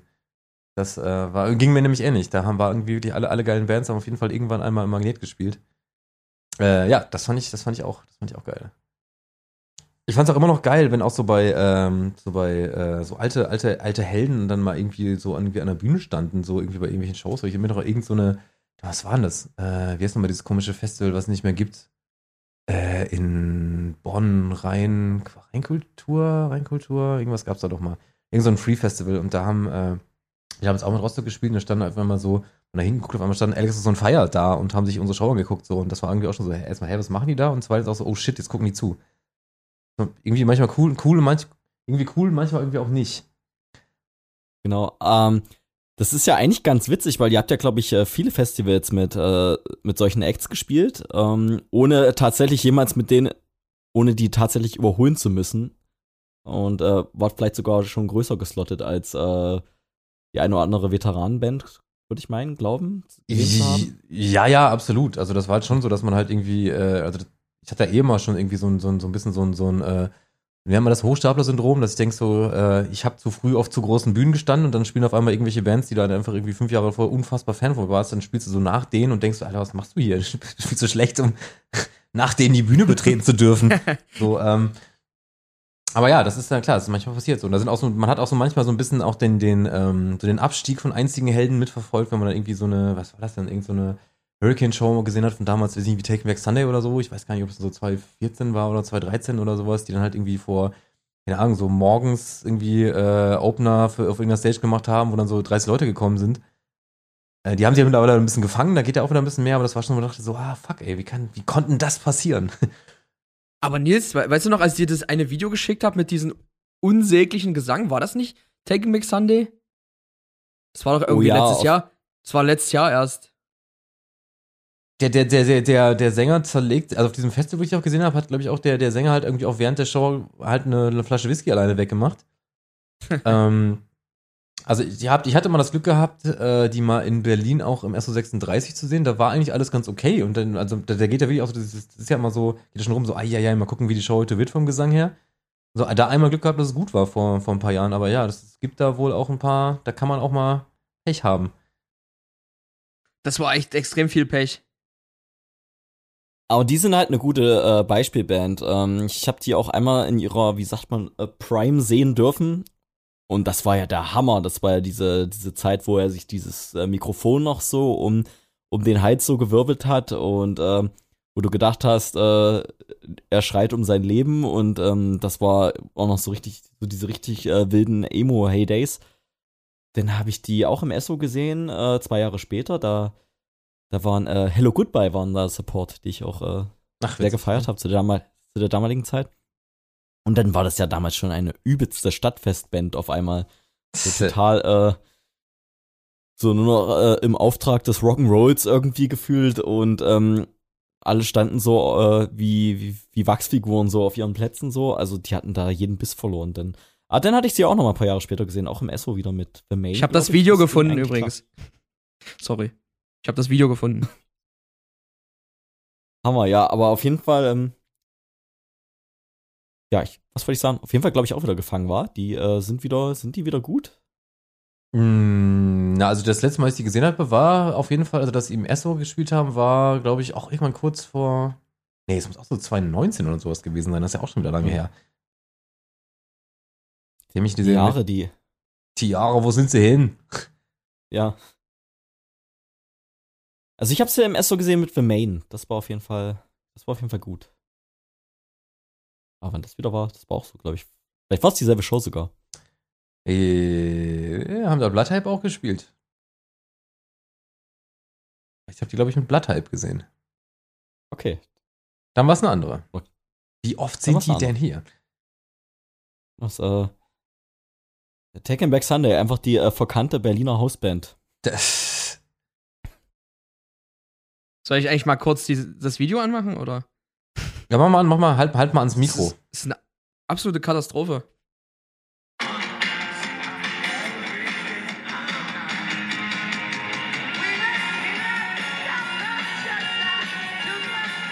Du hörst es wahrscheinlich nur auf deinen Kopfhörer, ne? Ich, ich höre nichts. Okay, schade. Aber man hat es auf jeden Fall hier gehört. Ich hab's dir aber bei Instagram geschickt. Meine, meine, äh, haben ja hier so ein Gate. dass du nicht jeden Scheiß hörst. Wie ich rumröchel zum Beispiel. Ey, du hast es mir auf jeden Fall bei Instagram neulich geschickt. Es war äh, Neulich, es war nicht letztes so, Jahr, wie es gewollt war. letztes Jahr im Oktober oder so. Aber ich hab's jetzt äh, Christoph geschickt. Ah, geil, da, freu- da habe ich ja gleich schon was, wo ich mich freuen kann. Nach, für nach dem Cast. Post, Post, Post, Pod, wenn der Post, dir Post-Podcast-Blues reinkickt. Ja, auf jeden Fall, ähm, das finde ich aber auf jeden Fall ziemlich krass, so dass man, dass ihr, ihr wart ja eigentlich auch, ich, ich würde schon sagen, ziemlich erfolgreich mit Jennifer Rostock unterwegs oder schon jetzt an ähm, dem Status von allen deutschen Clubbands gemessen, so äh, war es ja schon, jeder kannte euch und die Shows waren ja über Jahre oder, oder eigentlich bis zuletzt war das ja eigentlich immer äh, eigentlich amtlich, was so kam. Also ich finde es schon krass, dass man äh, dann eigentlich die alten Helden dann ähm, so sage ich mal, auf der, auf der, auf der äh, Deutschband-Abkürzung so ein bisschen überholt hat, so. Also Abkürzung will man es eigentlich nicht nennen, aber, aber ihr hättet auf, ähm, du hättest es auf jeden Fall, es wäre unmöglich gewesen, wahrscheinlich eine deutsche Emo-Band zu gründen und dann Alexis on Fire zu headline. Ähm, Mir fällt nee, kein also- bekanntes Beispiel ein. Nee, ich habe also ich meine, das das höchste, was es eine deutsche deutsche Emo-Band ja damals äh, geschafft hat, war ja wirklich dann so, keine Ahnung, so Fire in the Attic oder so, weiß nicht, oder Water oder Down, die doch damals irgendwie mal kurz auf Victory, Victory waren, ähm, was dann irgendwie alle krass finden, aber Genau, ähm, genau. nee. Ja, das Problem war ja immer so, dass dann man ja doch sagen muss, dass die äh, Amis und Kanadier dann doch qualitativ schon besser waren als die deutschen MeToos, so ein bisschen. Ich meine, das ist, war ja immer schon so, dass man den meisten Bands halt so ein bisschen angehört hat, wo sie sich irgendwie so raus, rausgespeist haben, so. Ähm, und klar haben die irgendwann irgendwie auch so ein bisschen so eine individuelle Note bekommen, aber ich finde, manchmal hat man die Vorbilder halt einfach noch zu deutlich rausgehört und dann waren halt die Originale einfach, einfach besser. So, und dann gab es halt so ein paar, paar Bands, die halt ewige Supports waren, einfach für, für die Amis, wenn sie rübergekommen sind. Ähm, aber dass einer so durchgestochen ist und dann irgendwie jetzt auch so eine eigene, sag mal, selbst so eine 300er Headliner-Tour hätte machen können, so wüsste ich, würde mir spontan nicht einfallen, wer das hätte sein können. Nee. Also es gab dann so ein paar, so ein paar Spitzen, ja, wie Fire in the Attic. Ich fand Crash My Deville, die waren ein bisschen härter so, die waren eine Zeit lang so gut unterwegs, aber da kam lange Zeit nichts. Ich fand dann, ähm, Callejon fand ich dann geil, so zeitweilig mit, gerade mit dieser äh, Willkommen im Beerdigungscafé EP, glaube ich. Ähm, die waren so Screamo-metalig. Mhm. Ja, also, äh, tatsächlich wäre mir die jetzt auch gerade eingefallen, dieses Beispiel, weil die haben ja auch quasi, die, die ersten Sachen von denen, das klang ja auch schon so ein bisschen eher so, nicht wie, also auch so ein bisschen früher Metalcore irgendwie so ein bisschen tatsächlich. Genau, genau. Und dann, wo- dann, keine Ahnung, das ist ja jetzt so im Jahre 2007 zu verorten. Dann ging es ja schon los mit Bands wie Warfarmer Harlot's Mouth, die, die ich so aus dieser, ähm, eigentlich so mehr aus dem Mathcore wahrgenommen habe. Und, aber ja, das war ja dann schon völlig, völlig ab vom Schuss, stilistisch gesehen. Naja, ja, nee, also wirklich so eine. Ja, aber die, das waren eine Band, die dann wirklich, also Bands, die dann wirklich auch so ihren eigenen Sound entwickelt haben, so gerade was die so, also was so deutsche Metal-Bands sowas angeht, ist ja irgendwie eh nochmal eine andere, andere Nummer, ist so, so ein bisschen, also, weil das, was so ein bisschen metallischer war, oder dann auch so Math, da gibt's ja, glaube ich, einfach aus Deutschland auch gute, gute Sachen, also irgendwie auch gerade in so, so, so Nischengenres, so die, die, die man dann irgendwie geil findet, die auch international funktionieren. So Nischensachen wie Creator oder so. ähm, genau. Äh, nee, aber ich glaube, Emo war wirklich einfach so, das war halt, glaube ich, zu, das war dann, dann doch irgendwie in, in Deutschland, so geil die Szene auch war, vielleicht dann doch zu oft dann halt so Copycat-Mucke halt. Übelst. Und ich weiß noch, äh, das ging mir aber auch immer äh, später zu Metalcore-Zeiten genauso, dass man so vor, seinen vor seiner eigenen Mucke saß, so im Geheimen natürlich, äh, nicht nach außen hin, aber wo ich dann da saß und dann, das ist doch geil. Warum feiern die Leute das dann nicht genauso wie äh, The Devil Wears Brother? Was ist jetzt, Leute, was ist euer Problem? Ich sitze jetzt hier und warte auf meinen Erfolg. Wo bleibt der? Ja, das, Ähm. das ist nämlich, das muss man als Musiker doch einfach mal einsehen. Das Problem ist immer der Endkonsument. Das ist man nicht selber. Das ist immer der Endkonsument schuld, der es einfach nicht versteht. Das kann man, kann man ruhig mal so sagen. Mus Musiker, Genau, Machen, genau. Musiker machen nie was falsch. genau, also ähm, nach außen nie getragen, aber ich hatte da auch immer äh, so lange, lange Stunden vor meinem Laptop und was ist der Code? Was ist, was gibt's hier zu knacken so? Und äh, wenn man das dann mit ein paar Jahren Abstand hört, ich glaube, Martin kann das bestätigen, hm, dass man sich dann so denkt, hm, so gut war's denn doch nicht. Ich möchte jetzt natürlich nicht deine Bands kritisieren, Martin. Ich finde immer noch alles hammergeil und verstehe nicht, warum das nicht out, warum das der den Breakthrough nie hatte. Verstehe einfach nicht.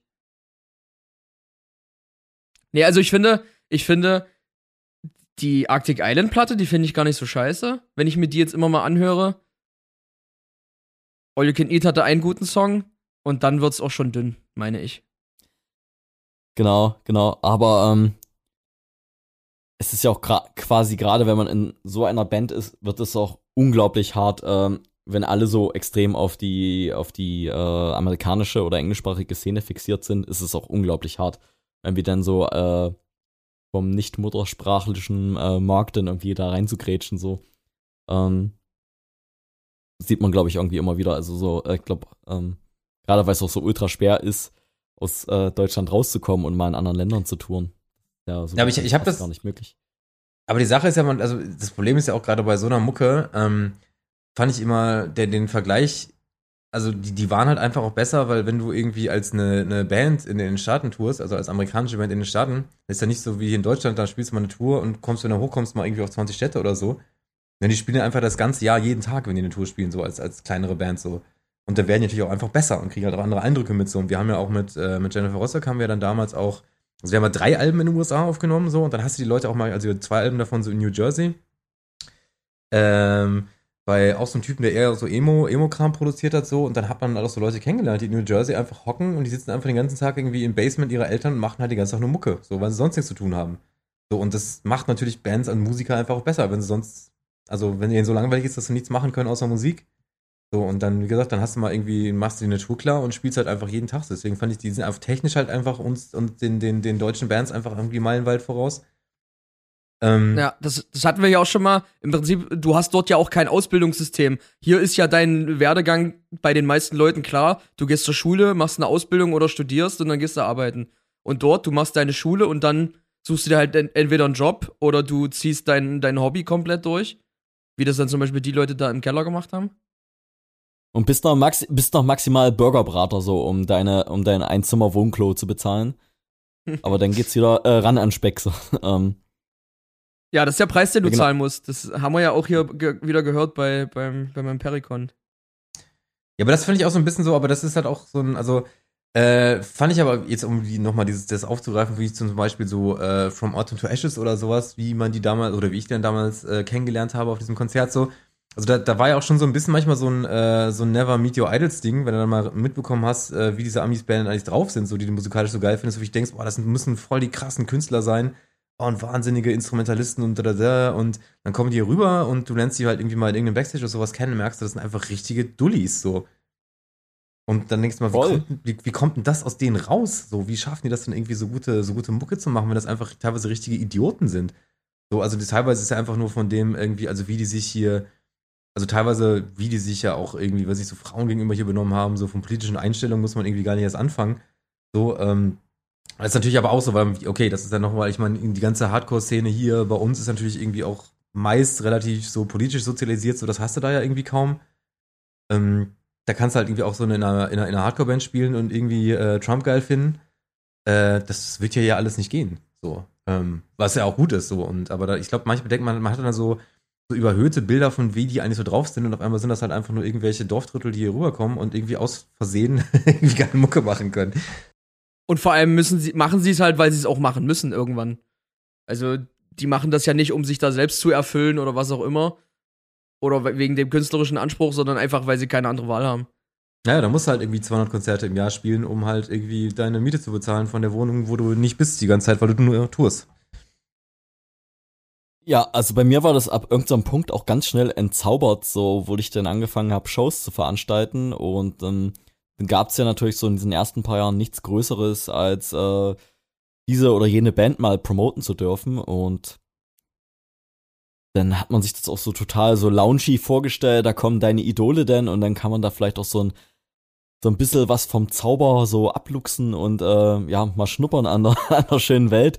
Und dann ähm, hält da der Bus und es steigen so 20 schlürfende Typen raus und alle so ein bisschen usselig und keiner kann Hallo sagen und die liegen dann einfach im Backstage-Sofa, bis da ihre halbe Stunde Ruhm am Tag ist und dann äh, fallen die wieder zurück und ähm, wie du eben gemeint hast, äh, das Spannendste ist noch, wie sich jemand eine Flasche Whisky reindreht an einem Abend und ähm, ja, außer äh, Dusche, Geld und Wi-Fi wirst du nichts gefragt. So, das fand ich dann auch immer sehr, sehr karg dann im Endeffekt. Aber ich meine, ich meine, ähm, wirst du ja dann auch wahrscheinlich auf vielen Festivals, wird man es ja dann auch ewig äh, ähnlich erlebt haben. So, Ja, ähm, klar, klar, klar, klar, klar. Genau, äh, dass man sich so denkt, ah krass, heute spielt man mit dem und den oder heute äh, sieht man dem und den mal Backstage und dann einfach nur so, okay, hi. Und äh, mehr, mehr, mehr ist es denn nicht. Und dann siehst du da äh, deine Idole oder irgendwie ähm, The Next Back Thing einfach nur so auf so einem Sofa rumschimmeln so und dann ist es ja auch schon wieder irgendwie nicht so, wie man sich's vorgestellt hat, vielleicht hier und da manchmal. Ja, das ist also wahrscheinlich, aber wenn man irgendwie als- Band mal getourt ist, dann kann man diese Bands dann ja irgendwie auch wieder nachvollziehen, weil da willst du nichts außer Dusch, Dusche, was zu essen und das Wi-Fi-Passwort so. Aber was man auch wieder gemerkt hat, als wir zum Beispiel mit Code Orange gespielt haben, wir selber gehen ja mittlerweile sogar davon schon aus, dass die einfach nur ihre Ruhe haben wollen, die, wollen mit niemandem reden. Und dann, als wir da draußen auf der Terrasse saßen und der Code Orange Sänger ankam und äh, hier auf einmal übelst hart das Gespräch mit uns gesucht hat, da waren wir total vom, aus dem Häuschen, beziehungsweise total überrascht, weil das, weil das die wenigsten einfach machen. ja, stimmt, stimmt, stimmt, stimmt. In solchen Sachen bin ich auch immer total überfordert, da weiß ich nicht, was ich sagen soll. Ich nicht vor aufgeregt sein oder so, aber einfach, okay, äh, was, was ist jetzt unser gemeinsamer Nenner? Was, was kann ich sagen? Außer wie wenn du einen äh, Arbeitskollegen am Kopierer triffst und dann hast du nur die Themen äh, das Wetter und äh, was geht am Wochenende und irgendwie gemeinsame Leute, die man kennt. Na, ich habe dann auch halt im Hinterkopf, na, willst du jetzt einfach eigentlich nur nett sein oder interessiert dich das wirklich so? Weil ich es mir halt nicht vorstellen kann irgendwie. Weil ich meine, die treffen jeden Tag 100 Leute. Aber ich glaube, äh, er wollte wirklich einfach mit uns quatschen. Der war, der war eigentlich ganz gechillt. Ja, es gibt ja durch, also man kann ja auch mal, also wenn, wenn Energie da ist, kann man ja auch mal nett sein, aber ich kann es auch manchmal verstehen, weil man halt irgendwie auch gerade nach so einer, keine Ahnung, wie lange, monatelange, wochenlange Tour oder sowas einfach auch keinen Bock auf gar nichts hat. So, also ich kenne es ja auch aus Ja, eigenen ja. Erfahrungen, so dass ich manchmal einfach irgendwie, du bist einfach im Arsch so und dann hast du irgendwie, das manchmal, selbst, ich hab's selbst manchmal gehabt auf Konzerten, wenn irgendwie noch Freunde vorbeikommen, eigentlich freust du dich drauf und denkst so, oh scheiße, heute kommen Freunde vorbei, du musst mit irgendwem reden. Muss doch noch Kein- rausgehen. Ja, muss rausgehen mit der, oder selbst wenn die in Backstage kommen oder so, ist trotzdem so, boah, ich hab einfach keinen Bock auf irgendwie soziales Commitment. Ich will hier einfach nur irgendwie, weiß nicht, im nächsten fünf Stunden lang in mein Handy glotzen, bis die Show losgeht. ähm, ja, es, es gibt ja einfach, also ich finde ja dieses, wenn du, wenn du irgendwie in diesem, diesem, dieser Tourkapsel drin bist, so, dann bist du ja irgendwie auch nur noch unter deinen Leuten und du hast irgendwie diese ganzen, weiß ich, so Insider-Witze, wenn Humor überhaupt noch vorhanden ist, so nach einer, irgendwie ein paar Wochen. Ähm, ja, also manchmal bist du ja so in deiner Bubble drin, dass du manchmal auch keinen Bock hast, wenn da irgendwie einer von außen reinpiekt und da irgendwie auf einmal so einen anderen Drive rein, einen anderen Vibe rein transportiert, als halt vorher die ganzen Wochen, die du dich dran gewöhnt hast. So. Also, ihr wisst ja vielleicht, was ich meine. So. Also, es ist halt, manchmal ist man Genau, einfach genau. gern, manchmal ist man Ja. einfach gern unter sich so und hat dann keinen Bock auf irgendwie einen anderen Input. Oder? Ich meine, wir kennen das ja schon, wenn wir mal irgendwie nur eine Woche im Studio waren, danach noch ein Musikvideo dreh und eine Show oder so. Ich meine, das ist jetzt kein Vergleich mit irgendwie einer Vier-Wochen-Tour, die ihr da zum Beispiel gefahren seid. Aber selbst da merken wir ja schon, okay, jetzt würde vielleicht, glaube ich, mal eine Woche Abstand ganz gut tun oder so. Ja, stimmt. Ich meine, das kommt natürlich auch noch dazu. Manchmal hat auch irgendwie intern natürlich irgendwie auch, auch nicht mehr viel zu sagen, weil irgendwie jeder schlechte Witz schon irgendwie dreimal geritten wurde. Ähm, ja, keine Ahnung, deswegen ist ja dieses, das ist das Wi-Fi-Passwort ganz wichtig. Genau. Also ich hatte das dann nur bei Jennifer Rostock äh, beobachtet oder ich war, ich hatte ja das große Glück, ja eine Tour mal mit gewesen sein zu dürfen. Ähm, ich glaube, so 14, glaube ich. Da waren ja auch schon, glaube ich, immer bewusst so äh, immer mal ein Off-Day gesetzt, dass einen das nicht ganz so äh, ab, abnutzt und abrockt, so die, der ganze Zirkus.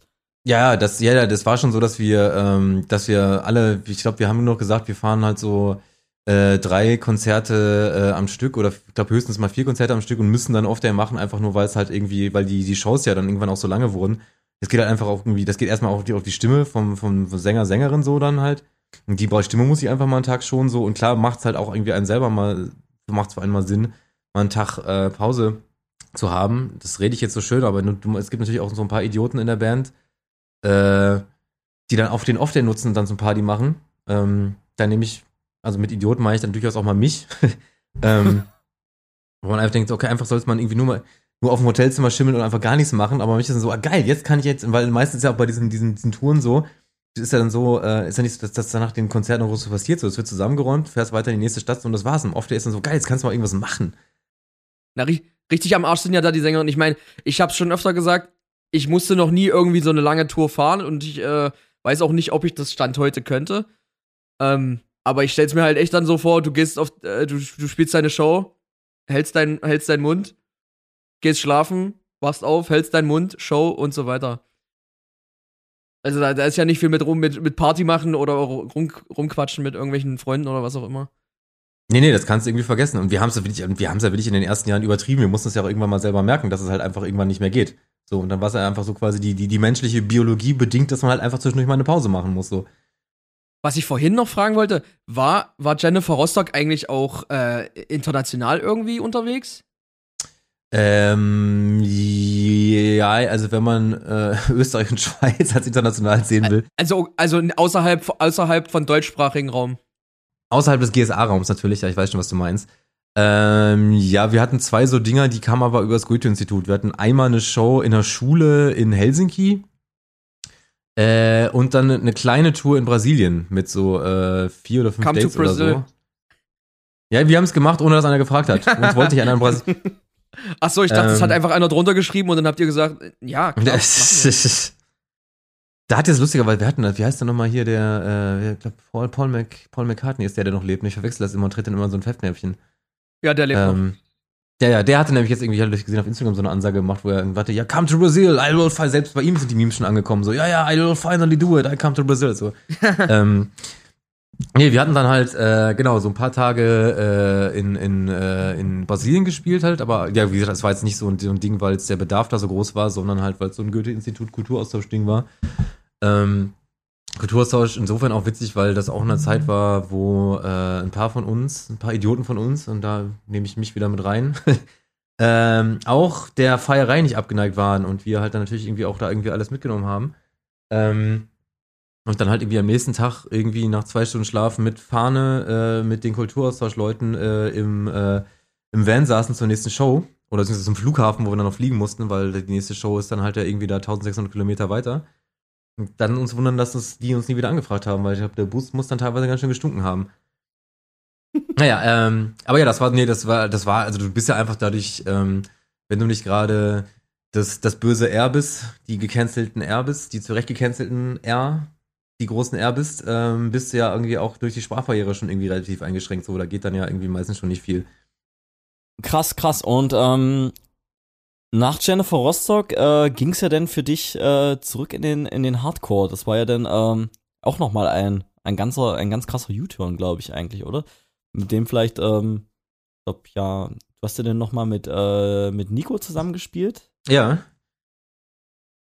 Genau, da haben wir uns ja auch auf dem, da haben wir uns ja dann auch auf dem Impericon Festival gesehen, 2019, glaube ich. Ähm, kam, kam das organisch oder war das äh, bewusst geplant oder war das dann einfach so, ähm, Nee, das war also Nico und ich hatten da schon länger, länger Bock drauf, äh, einfach mal eine Band zusammen zu machen und es war halt vorher von den Kapazitäten einfach keine Zeit für. Deswegen war das weniger organisch als so, jetzt ist halt mal Zeit, das zu machen. Ähm, und äh, ja, das war auch, das war auch ein ganz geiler, äh, das war eine ziemlich witzige Erfahrung, weil das war ja so, wir haben ja relativ, glaube ich, so ein paar Monate nach unserer letzten Rostock-Tour haben wir dann, ähm, haben diese, diese Hardcore-Tour gespielt. Äh, und das war da halt so, also aufgehört dann irgendwie haben wir ja mit, mit Rostock dann mit so äh, dreimal Columbia Halle Berlin ausverkauft und so. Und dann haben wir diese Hardcore-Band, äh, mit der Hardcore-Band gespielt und dann waren wir dann halt wieder so vor, äh, ich glaube in Köln haben wir gespielt vor vier, vier siebenden Gäste, vier zahlende, drei davon war meine Mutter, mein Bruder und noch ein Kumpel. ähm, also wirklich wieder, also wirklich wieder so, du bist wieder, in, also es war wieder richtig geil wie früher, du bist halt irgendwo angekommen, der, der, ähm, der Veranstalter vor Ort, äh, also die Sache ist halt, dass unser Booker uns vorein, äh, im Vorhinein eine ganz gute äh, Festgage rausgehauen hatte, weil von wegen, ah, hier, der eine Typ von Jennifer Rostock und hier, bla, bla, hier von War from Harlesmouth, die kommen jetzt hier auf Tour, da gibt bestimmt richtig was. Hat natürlich von der äh, Zielgruppe, die wir damals mit der anderen, also mit der Rostock-Band hatten, natürlich kein Schwein interessiert. Ähm, und da hatten wir schon eine ganz gute Festgage. Und so sind natürlich, die Vorverkäufe waren halt richtig mies. Und äh, entsprechend hat natürlich auch die ganzen äh, Promoter von den Shows so gar keinen Bock auf uns. das, da mussten, wir mussten halt irgendwie, das war schon so irgendwie keine Hands, sonst irgendwas, mussten dann da irgendwie im fucking äh, MTC in Köln wieder schön irgendwie deine, dein, dein äh, Basskühlschrank irgendwie die Treppe runtertragen, so, musst dann irgendwie betteln, dass du irgendwie einen Buyout bekommst, um dir eine Falafel zu kaufen, die dann auch nicht teurer als 5 Euro sein darf und so. Das war schon geil. Das war einfach wieder geil, mal wieder, um so ein bisschen wieder, äh, weißt du, so, ähm, das, den, den Kopf mal wieder ein bisschen zu kalibrieren auf Normallevel.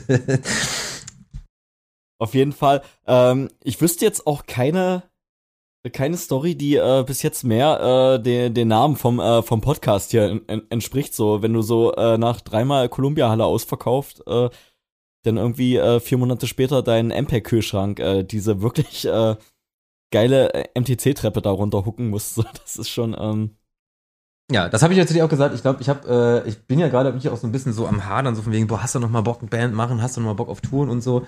Jetzt irgendwie jetzt auch äh, vor nicht allzu langer Zeit meinen, meinen 40. Geburtstag so durchschritten habe. Ähm, äh, ja, das ist, das ist tatsächlich soweit. alles Und- Gute nachträglich. Da, Dankeschön, Dankeschön. Ja, von, Und ich von hab- mir ich hab- auch. Dann ich bist du ja doch viel älter als ich. Ich bin doch willig viel älter als du, ja, ja. Ähm, das meint man gar nicht mit meinen grauen Haaren. Ähm, ja, aber ich habe äh, nee, ich habe tatsächlich ja irgendwie hier in meinem äh, in meinem äh, in meinem Zimmerchen in meiner WG ähm, steht ich auch noch hier meine meine fucking Riesenbassbox rum so und ich gucke mir die immer an und denk so als Mahnmal, so weißt du, wenn ich morgens aufstehe und denk so, boah, die schleppe ich nicht nochmal. ähm, aber ich glaube, mittlerweile würde ich auch einfach ein, äh, ich würde da glaube ich gar keine Box mehr mitnehmen. Das ist mir glaube ich auch scheißegal. Also ich glaube, wenn ich nochmal spiele, dann habe ich halt irgendwie entweder meist aus dem Pedalboard raus oder halt irgendwie über, über einen Laptop oder so. Und aber ich jetzt glaube einfach nochmal irgendwie so, so riesige Boxen durch die Gegend tragen, das ist doch einfach völliger Unsinn. Das ist doch Lieb Liebhaberei, oder? Absolut. Also, du kannst heute, als, vor allem als Bassist, hier hast du so ein Darkglas und, und einen Tuner, wenn du wenn du es noch gut meinst, und dann bist du fertig. Tuner, bist du des Wahnsinns. Also, Ja, ich bin ja auch von meiner von meiner letzten äh, Rock'n'Roll Band bin ich ja dann äh, in die äh, Martin Eurische Ausbildung gegangen äh, für die für die die Inner Space Band und da wurde auch erstmal alles was äh, bei, an Equipment mehr als 5 Kilo wiegt erstmal wegrationalisiert. Einfach nur weil man äh, an sein ähm, an sein Rückgrat denken muss. Ist so. Nee, aber ich erinnere mich auch, wir haben halt damals auch mit der Grey Noir da, der, der, der Hardcore-Band, wir hatten dann ja einmal äh, Deichbrand gespielt äh, und hatten da halt so einen geilen Slot um, ich glaube, lass mich nicht lügen, äh, nach Donnerstag, von Donnerstag auf Freitag oder sowas, um 2.30 Uhr nachts oder 3.30 Uhr sogar. Also wie so was völlig Absurdes, wo du denkst, okay, der kann auch irgendein DJ spielen, aber dann halt mit einer Hardcore-Band nochmal aufzutreten. Und dann dachten wir so, okay, jetzt Gage, ne, das lohnt sich nicht dafür, einen Sprinter zu mieten. Und da sind wir da halt auch mit zwei irgendwie PKWs, die wir irgendwie vollgekloppt haben, irgendwie, und da war auch so, ich noch keinen Amp mit, ich noch keine Box mit, so scheiß drauf, so und bin dann einfach nur irgendwie auch mit meinem Pedalboard da irgendwie rausgegangen, habe einfach die Zerre da irgendwie aufgedreht bis zum geht nicht mehr. Klang auch okay. Auf jeden Fall, auf jeden Fall. Und ähm, während ja wiederum Jennifer Rostock war ja völlig ähm, fette Backline, oder? Wenn ich mich da so richtig erinnere. Ja, ja, ja, das, das war schon, also ja, das war schon fette Battline, von der man aber natürlich auch nur semi was mitbekommen hat, weil äh, uns ja irgendwann auch das In-Ear aufgedrängt wurde. Damit, damit, wir, damit wir endlich mal tight spielen, wenn die Bühnen größer wurden oder überhaupt mal halt. Ähm, und ja, also das, ja, ich- also das Absurdeste, was ich mitbekommen habe, wir hatten ja einmal auch so ein, ähm, das war auch so 2.9 oder so, auch noch relativ am Anfang, da haben wir mal äh, bei Lindenberg, also nicht Support gespielt, sondern sowas wie äh, während des Sets von Lindenberg zwei Songs. Und äh, da musste ich dann quasi über das, ähm, über das Setup von dem äh, Lindenberg-Bassisten spielen, was ja dann irgendwie auch schon so relativ albern war, weil der halt irgendwie so einen Fünfseiter unter das Kinn geschnallt hatte mit irgendwie so, äh, mit so einem fetten Gurt in so irgendwelchen Indianermustern.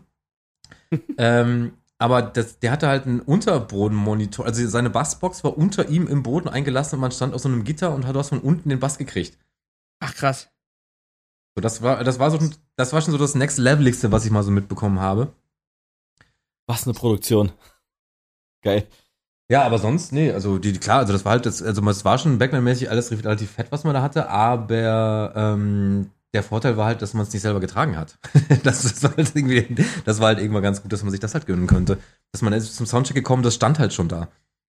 Da gewinnt die ganze Sache auf einmal auch extrem an Charme, auf jeden Fall wieder. Da äh, werde ich auch zum Puristen. Davon träume ich wirklich, wirklich jede Nacht. Nee, aber jetzt auch, ich glaube auch so für jede äh, kleinere Band, für jede, auch, ich glaube, jede gute, gut laufende Clubband ist doch eigentlich beraten, heute völlig digital zu fahren und sich nicht äh, den Rücken zu versauen mit Ja, ja, so, also so, ich, so schwere Sachen. ich glaube, das macht wirklich, das macht wirklich einfach keinen Sinn mehr. So, also als sei denn, du bist jetzt irgendwie, ich, ich weiß ja nicht, wie man das dann heutzutage mit, äh, da ich ja kein, äh, kein Gitarrist bin, wie man das, wie man die Feedback-Situation da löst, wenn man so richtig feedbacken will. Aber das kann man über den Monitor lösen wahrscheinlich auch, oder? Martin, wie macht man das? Du bist Wie Na. macht man das nicht? Na, also, wenn eine Box da steht, dann kann ich ja das trotzdem machen. Ich, mu ich muss es aber nicht benutzen. Es gibt aber auch, äh, wenn man das wirklich machen will, ich mach's nicht, äh, Feedback-Pedale. Ah, Nee, ja, auf jeden Fall. Ähm, ich weiß noch, das war bei uns früher auch immer ein Thema, äh, dass wir eventuell auch noch ein zweites Auto brauchen, aber heute ist eigentlich der, der Caddy-Kofferraum ist selten voll, eigentlich, wenn wir so mal auf eine Show müssen. Na, vor allem seit wir zu viert sind, da fragen wir uns auch mal, hey, haben wir was vergessen? Was ist jetzt echt? Weil das Größte, was du hast, das, das Größte, was du hast, ist das Rack. Dann haben wir Merch. Und dann kommen schon hier ein bisschen äh, Drum-Hardware und, und Gitarren und dann sind wir fertig. Ja, stimmt, die Drum-Hardware, der hat immer noch die, die also Drum also wenn wir mit unserem äh, Elektronik-Act unterwegs sind, dann nervt auch die, wenn wir mit Drummer spielen, die Drum-Hardware nervt am allermeisten. Wenn man die noch irgendwie digitalisieren könnte, dann, dann wäre alles perfekt. Genau, aber es ist ja eigentlich trotzdem mega interessant, dass du eigentlich diese ganze Entwicklung bei den Bands hast, dass diese, äh, wo du früher noch ein, um ein Umzugsunternehmen brauchtest für Gitarren und Bassamps, das passt heute, keine Ahnung, in eine Schuhschachtel so gefühlt, aber bei Drums ist nichts passiert. Das wäre ja eigentlich logisch anzunehmen, irgendwie, dass das auch sich alles äh, digitalisiert, aber irgendwie. Ja, aber ich meine, also, nee, die, das Schlagzeug ist ja das einzige akustische Instrument in dem, in dem Gebilde, deswegen wird das nicht funktionieren. Naja, ich meine, du könntest natürlich immer noch sagen, ja gut, dann setzt du den halt mit deinem Idam-Kit, aber das sieht halt einfach scheiße aus, ne? ja, das wird sein. Es ist einfach eine, es werden immer noch ähm, auf der ganzen Welt Millionen von äh, Autos und Bussen gemietet, um äh, geil auszusehen. Sonst ja, könnte ja eigentlich alles in den Kofferraum passen. So. Boah, die Drummer wieder, mein Gott. Die Diven des Tourings. Das auf jeden Fall, genau. Ähm, ja, ja, das auf jeden Fall von der, von der Equipment-Front her. Und ähm, genau. Aber so ist bei dir, äh, wenn man jetzt zu dir jetzt sagen würde, ähm, Christoph, nochmal 160 Shows im Jahr, hast du Bock? Ähm, wär, wärst du da noch down für, wenn das äh, eine entspannte Sache wäre? Oder ist da für dich schon äh, der Zenit überschritten? Da müsste ich nochmal eine Nacht drüber schlafen. ähm, äh, weiß ich nicht. Also ich weiß, ich bin jetzt halt auch so lange aus, aus, aus, aus dem äh, also ich, das, was ich jetzt gerade mache, das findet ja meistens eher irgendwie in so einem Club-Kontext statt, so. Ich bin ja aus diesem, auch diesem, diesem ganzen so richtig so Bühnengame und sowas raus, dass ich gar nicht, ich kann mich gar nicht mehr richtig daran erinnern, ob mir der Moment fehlt, so auf eine Bühne zu gehen und so, weil es ist halt einfach, also, ich meine, diese, die, die Rostock-Sachen sind jetzt also auch schon fünf Jahre her jetzt fast das letzte, und es ist schon über fünf Jahre her, das letzte Konzert. Ähm, und äh, ich weiß halt immer nicht, ob es da irgendwas gab, wo ich jetzt sagen würde, so, boah, das dafür, das lohnt sich so, dafür sich nochmal so durch die, durch die Clubs zu schinden. Aber wahrscheinlich, wenn man es dann nochmal macht, ist dann doch wieder geil. Also, deswegen wahrscheinlich, wahrscheinlich, wenn ich Nacht drüber schlafe, würde ich sagen, ja, mein, mein Gott, packt's, packt's mir halt ein. wenn es nur 160 sind, ab 200 äh, wird's wahrscheinlich kritisch. Ja, also 160, 160 wäre wahrscheinlich wirklich, aber so, keine Ahnung, sag mal so eine, wenn man so eine Monatstour, so, das, das wird man wahrscheinlich nur irgendwie gebacken kriegen oder so, keine Ahnung, mal gucken. I don't know, I don't know, I don't know. Also ich bin da eigentlich auch Fan von Touren immer gewesen, dass du irgendwie, weil dann da hast du so ein bisschen Klassenfahrtstimmung und man ist unterwegs und das ist Weil so du kein Sänger bist, äh, Nils.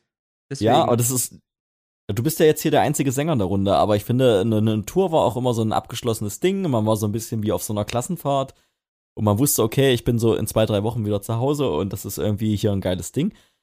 Das fand ich schon immer so, fand ich schon mal geiler als so eine Weekender auf jeden Fall. Ja, ja, und das ist, war ja auch bei, also meistens war ja auch so, das hat sich ja alles immer mehr so zu Weekend entwickelt, sowas einfach unter so den, den rein äh, so tourkapitalistischen Gesichtspunkten ja mehr Sinn macht, als irgendwie jetzt irgendwie Donnerstag, Freitag, Samstag zu spielen, als halt irgendwie Samstag, Sonntag, äh, ne Quatsch, irgendwie so Sonntag, Montag, Dienstag oder sowas. Und da war es ja irgendwie auch so, dass meistens alle Touren eher so über die, um die Wochenende rumgestückelt wurden. Und dann hat, bist du dann auch nur nach Hause gekommen und hast dann, gerade wenn du denkst, so nach irgendwie so drei Shows, bist du auch so voll im Flow und jetzt hat Bock, jetzt kannst du richtig losgehen. So, und dann kommst du wieder nach Hause und erstmal wieder so, ja, gut, jetzt wartest du drei Tage und dann geht's halt wieder los und musst dich erstmal irgendwie gefühlt jedes Mal irgendwie am ersten Tag wieder so reinkommen, weißt du? Weißt, es ist halt so, ich hab's auch lieber so am Stück gemocht, so, aber ich kann natürlich dann auch die, die Sängerfront verstehen, äh, die da halt mal ein bisschen die Stimme da wieder schleifen muss zwischendurch. Ja, und vor allem, und vor allem alle haben halt übelst Spaß und, und du sitzt dann da wie so ein Arschloch und du, ich hab dich, ich hab dich, ich hab dich selten nach Shows rumsitzen sehen wie ein Arschloch und keinen Spaß haben. Also da musst du jetzt, da musst, da musst du jetzt hier keinem irgendwas erzählen. Weil ich am nächsten Tag äh, keine Show hatte. Genau deswegen kann ich das machen. Außerdem äh, spielst du ja immer, wenn wir uns sehen, da spielst du ja immer die, die, den, den Soundtrack zu meinem 16. Geburtstag und dann fühle ich mich wieder wie. Äh, Martin, vielleicht ist das dein Tournee-Rider. Du brauchst einfach deinen persönlichen Aftershow-DJ, der, ähm, der dich hier Sund zaubert. So. Das, äh, wenn das dein, äh, dein Heilmittel ist, äh, ey, why not? Ja, ich, und, muss das mal, ähm, ich muss das mal ausprobieren. Vielleicht kann ich mich auch einfach jeden Abend aus dem Leben nehmen und ich kann trotzdem am nächsten Tag wieder die Show spielen. Ich hab's ja noch nicht gemacht. Tatsächlich, also Freunde von mir aus, aus Österreich, die sind auch mal getourt mit einem, die hatten wirklich einen Typen dabei, dessen äh, Jobbezeichnung war äh, Mood Manager, der einfach nur dafür da war, äh, die gute Laune der Travel Party die ganze Zeit aufrecht zu erhalten, was ich auch irgendwie ein geiles Konzept finde. Ist doch vielleicht eigentlich noch wichtiger als der, als der FOA, wenn man drüber nachdenkt. Wenn man der Band alles verliebt. Ja, viel gut Manager. Mhm. Da kann man auch einfach einen kleinen Hund mitnehmen oder so und alle freuen sich den ganzen Tag. Ja, das könnte unter Umständen auch ein bisschen anstrengend werden. Ja, das stimmt schon. Also, so Stimmung auf Tournee ist äh, wahrscheinlich öfters scheiße als gut. Also, da habe ich auch schon äh, gu gute Sachen miterlebt. Ja, ja, dieses, dieses, dieses ganze, dieses ganze Verklärte von wegen, ja, das muss ja, das, dieses, also ich weiß gar nicht, ob das heutzutage noch so ist, dass alles so romantisiert ist oder alle auch wissen, dass Touren einfach unter oft einfach richtig scheiße ist. Ähm, keine Ahnung, aber ja, das ist, äh, ja, ja, ich äh, weiß gar nicht mehr, wie ich diesen Satz beenden wollte. Ähm, aber ja, ja, es ist halt. Äh, man, aber die Sache ist, ich fand ja immer so, äh, also deswegen will ich vielleicht dann doch mal wieder eine Tour spielen, weil egal wie scheiße es einem vor der Show ging, sei es mal irgendwie so, so schlechte Laune mäßig oder auch mit so körperlichen Gebrechen, die man irgendwo von Tour hat, sobald man irgendwie auf der Bühne stand, war das dann alles zumindest für die Zeit, wo man da irgendwie gespielt hat, meistens wieder weg. Man war zumindest mal irgendwie kurz, also weiß nicht, dieses bisschen Adrenalin, Adrenalin, was dann so in einen reingepumpt wird, so das macht dann ja schon irgendwas.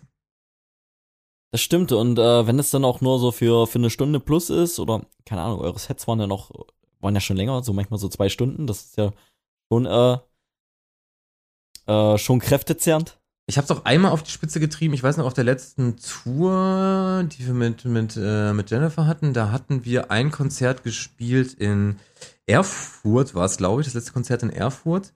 Und äh, da hatte ich den Tag, da hatten wir davor auch einen Off-Day, aber am Tag davor ähm, also nach der letzten Show vor dem Off-Day hatte ich den Fehler gemacht, dann nicht mit unserem Nightliner zu fahren, sondern mit dem Tour-Nightliner. Ja, und dann zwei Nightliner hatte man damals. Ähm, und dann habe ich gemerkt, wie sie, die Crew sich so unfassbar aus dem Leben gemacht hat. Und dann dachte ich so, geil, dann machst du jetzt einfach mal mit. So, dann haben wir halt wirklich dann irgendwie bis in den Mittag dann irgendwie noch getrunken, als wir dann irgendwie auch schon in dem, im Off-Day-Hotel angekommen sind. Und dann ging es mir am Tag darauf in Erfurt noch so schlecht, dass ich auf der Bühne stand und dachte, ich sterbe. Ich war heute ist der Tag, wo ich sterbe. So, wo ich dann, mir ging es vorher komplett und da war wirklich so, dass ich dachte, okay, es war ziemlich heiß auch. Und da stand ich wirklich irgendwie diese zwei Stunden auf der Bühne und dachte einfach, okay, du fällst einfach jeden Moment fällst du einfach um. Es geht nicht mehr, es ist alles am Ende, Kapazitäten sind aufgebraucht, so. Und da waren ja auch irgendwie hier unsere, unsere Freunde irgendwie von, von Itchy, das war die Show, wo Itchy auch Support gespielt haben, ne? Müssten, müsste es eigentlich nee, gewesen sein, also die, die eigentlich. Als ich da war, das war so ein riesiges, das war so ein riesiges Open Air in Erfurt. Und als Vorband. Nee, das war kein, Nee, das war kein Open Air, das war, das war, äh, das war eine Hallenshow. Okay, okay. Aber ihr habt mal bei einem Open Air in Erfurt gespielt und da war ich auch. Ja, dann war das aber nicht, dann war das glaube ich nicht das letzte Konzert. Ich bin mir äh, auch. Nee. Das, das müsste. 2016 oder so war das. Warte mal.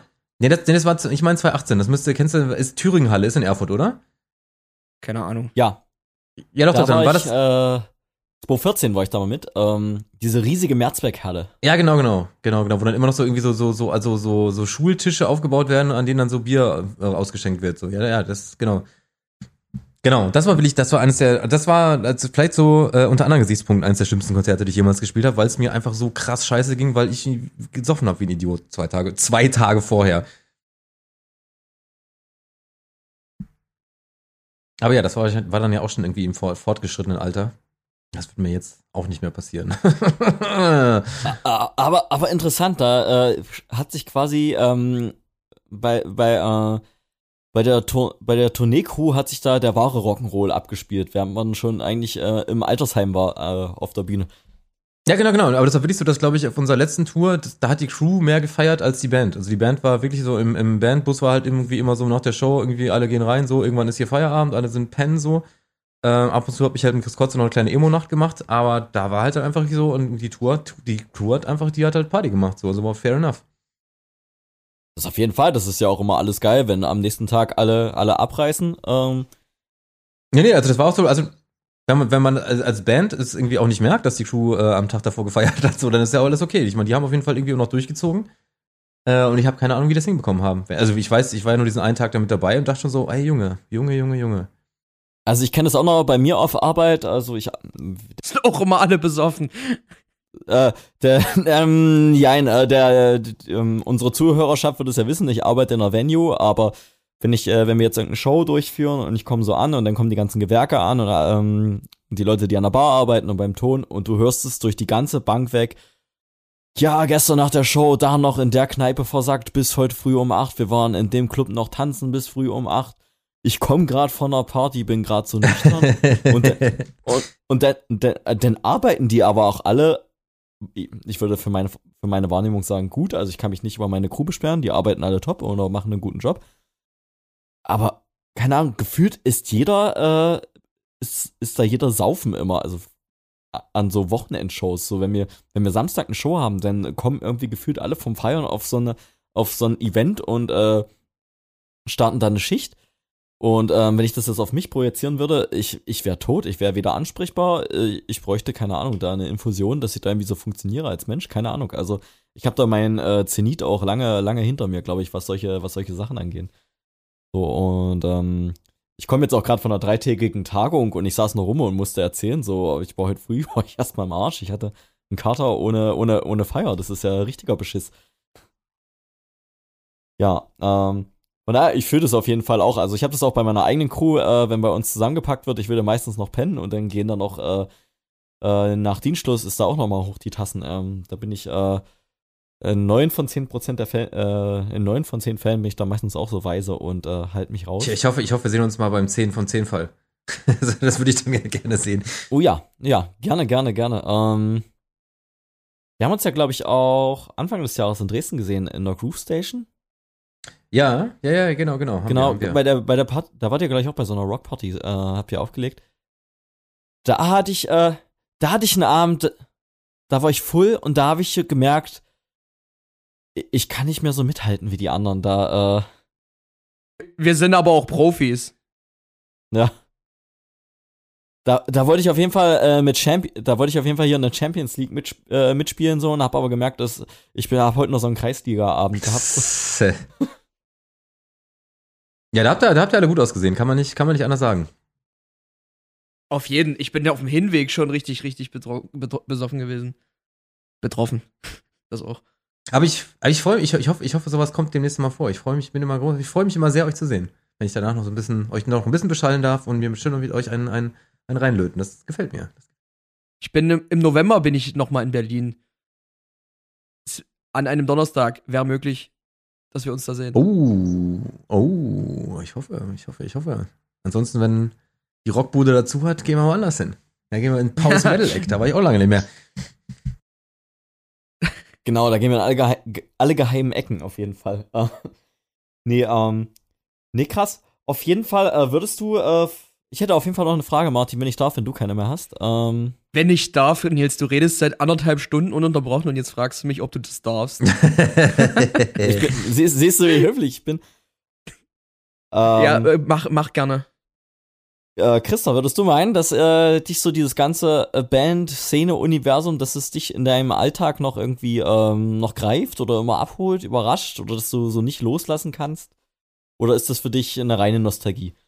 Ähm, na, also natürlich werden da irgendwie alle, alle äh, Nostalgie-Rezeptoren immer getriggert so. Ähm, aber da weiß ich nicht. Also ich habe mal das, also einmal Szene, immer Szene, oder? So ein bisschen so, so es ist halt immer noch, ich fühle mich immer noch so ein bisschen, als, als wäre das, also es ist halt, ist ja nicht so, als wäre das, es ist, ist glaube ich einfach so ein Teil von mir, den ich irgendwie akzeptiert habe. So, dass man einfach irgendwie, nee, es ist einfach einmal, einmal, wenn man sich einmal damals die Nägel schwarz lackiert hat, so, weißt du, es geht nicht mehr weg. das, das, ist eingezogen für immer. Ich glaube, das will ich für immer eingezogen. Nee, also. Also ich hatte meine, also meine Phase so kurz danach, wie ich dachte, oh, das muss ich irgendwie mal so alles so ablegen von mir und das ist ja irgendwie auch alles ein bisschen peinlich so. Und mittlerweile denke ich so, nö, war einfach eine richtig, richtig gute Zeit so. Und äh, ja, es ist ja, wie du schon sagst, also wir haben da selbst ein bisschen drüber geredet, so was dann alles geil war. Das habe ich seitdem so alles nicht mehr, nicht mehr so erlebt. So ein ein Ding so. Und ich glaube, deswegen, deswegen ist es ja auch mal noch geil, dass man heutzutage noch mit Freunden, äh, also mit Leuten befreundet ist von damals, so die das irgendwie damals auch so miterlebt haben. Äh, ja, weil das hat ja wirklich scheinbar, äh, also auf Holz geklopft, so auch irgendwie Freundschaften fürs Leben bereitet. Deswegen so richtig weg ist es dann auf jeden Fall nie.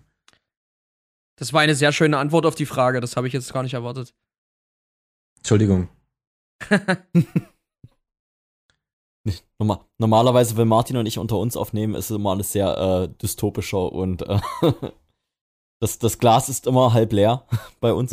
Ja, vielleicht, kommt- vielleicht kommt da immer noch irgendwie der alte Interview-Profi durch. Wir haben ja damals auch so Interview-Trainings und so einen Scheiß gehabt, die halt natürlich überhaupt nicht gefruchtet haben. Aber ähm, da hat man ja Sachen, da hat man ja so Sachen gelernt, wie man sich in Interviews benehmen muss. Und vielleicht habe ich da irgendwie immer noch zu viele Sachen, wurden mir da irgendwie so propagandistisch in den Hinterkopf eingepflanzt, dass man immer noch so ein bisschen so gute Miene zum bösen Spiel machen muss. Und eigentlich hasse ich es die ganze Zeit hier zu sein. Muss man noch so, ja, ja, hm, ha, schön, Ja. damals war ich alles geil. Oh, geil. Wenn du das, Sobald hier, sobald hier auf den Knopf gedrückt wirst, dann, oh, Alter, was für eine Scheiße.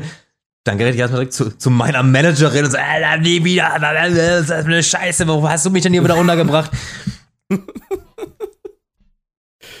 ah, geil. Richtig, richtig gut. Äh, nee, äh, sehr schöne Antwort. Auf, ich kann dir das auf jeden Fall nur so zurückgeben. Ähm, das ist wahrscheinlich auch der Grund, warum Martin und ich den Podcast so machen, wie er ist. Ähm, ist ja einfach nur eine Nostalgieparade, oder Martin?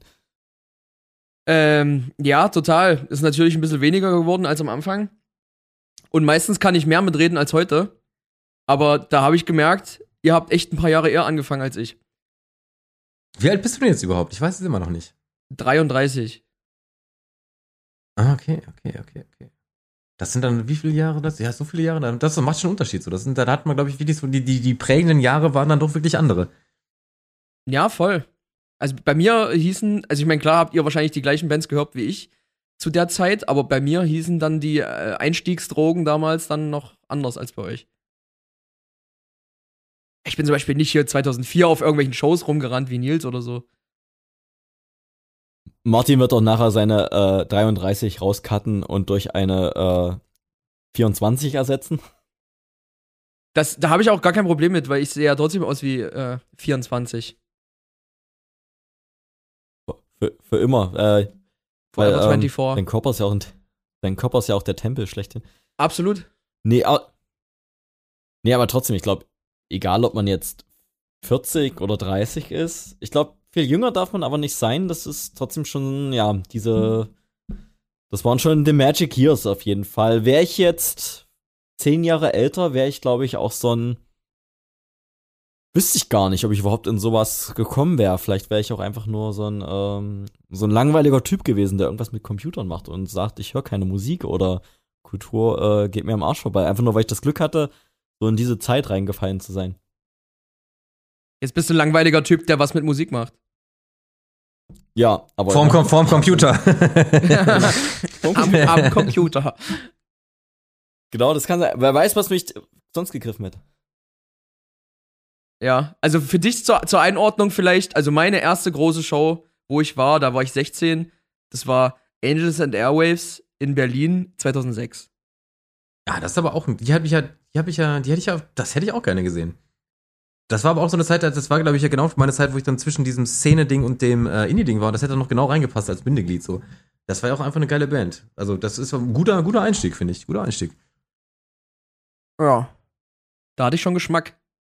Das heißt, äh, Boys, wo wir gerade beim Thema sind, wir sehen uns dann demnächst bei Blink an der Theke, hoffe ich. Das ist wahrscheinlich unser nächstes gemeinsames Date, nehme ich an, ne? Ah ja, stimmt, das ist im September, ne? Ja, klar. Oh ja. Da, da lassen wir auf jeden Fall richtig einen Hahn glühen, äh, würde ich meinen. Ja, das ist, auch, das ist auch so eine Show, die will ich einfach nicht nüchtern sehen. Das, ist, das, das, das geht nicht. Und dann gehen wir danach in Pauls Metal Egg. Das wird auch gut. Ey, lass, lass das bringen. Ich glaube aber, Tom macht nicht mehr so sehr auf Angels and Airwaves. Also diese Attitude, die hat er ja eine Weile. Er spielt jetzt auch wieder eine Stratocaster. Also das deutet eigentlich alles darauf hin, dass das, glaube ich, eine ganz coole Show werden könnte. Siehst du, da geht ja schon wieder los, der Szene-Gossip. Er spielt eine Strat, vielleicht gibt es demnächst noch ein neues Angels and Airwaves Album. Ja. ähm, so, äh, ich muss tatsächlich jetzt auch demnächst nochmal los, weil ich äh, noch auf den Wein geladen bin. Ja, Ja. nee, ich hätte jetzt auch langsam gesagt, dass wir, dass wir, wir hier mal einpacken. Du, Auf jeden Fall, äh, von mir auch, ey, danke Christoph, ey, das war ein richtiger Blast from the Past hier heute, ähm, mit dir. Hätte Ja. hätte ich auch so nicht gedacht. Ich, äh, ich komme jederzeit gerne wieder, wenn ihr noch ein anderes, wenn, dann können wir, wir können ja auch mal eine Folge machen, wo wir ein bisschen, äh, wo wir ein bisschen nee, über Kacke will ich nicht reden. Ich habe schon gehört, dass ihr das gerne macht. Das ist einfach, das ist einfach, das will ich, ich will einfach nicht irgendwo sein, wo man über Kacke redet. Das finde ich einfach nicht schön. Einfach nicht mein, mein, mein Kink. ich weiß nicht, wie das bei euch Ähm, ist. Aber. nee, wir haben schon Es- noch es ein, gab- zwei andere es gab- Themen dann. Wir, wir, wir kommen dann noch mal auf Genau. dich zurück, wenn es mal wieder passen sollte. Also, dann von mir auch noch mal danke und dann, genau, dann haut rein. Danke euch. Danke euch. Ich wünsche euch noch einen schönen Abend und äh, dann würde ich einfach sagen, dann äh, hören wir, sehen wir uns bei uns und äh, bei uns, bei uns hier in Berlin. Bei uns. Im Bei mir, bei euch mir in Berlin an der Theke. Bei dir Und, im ja. Laden, ey. Ich freue mich.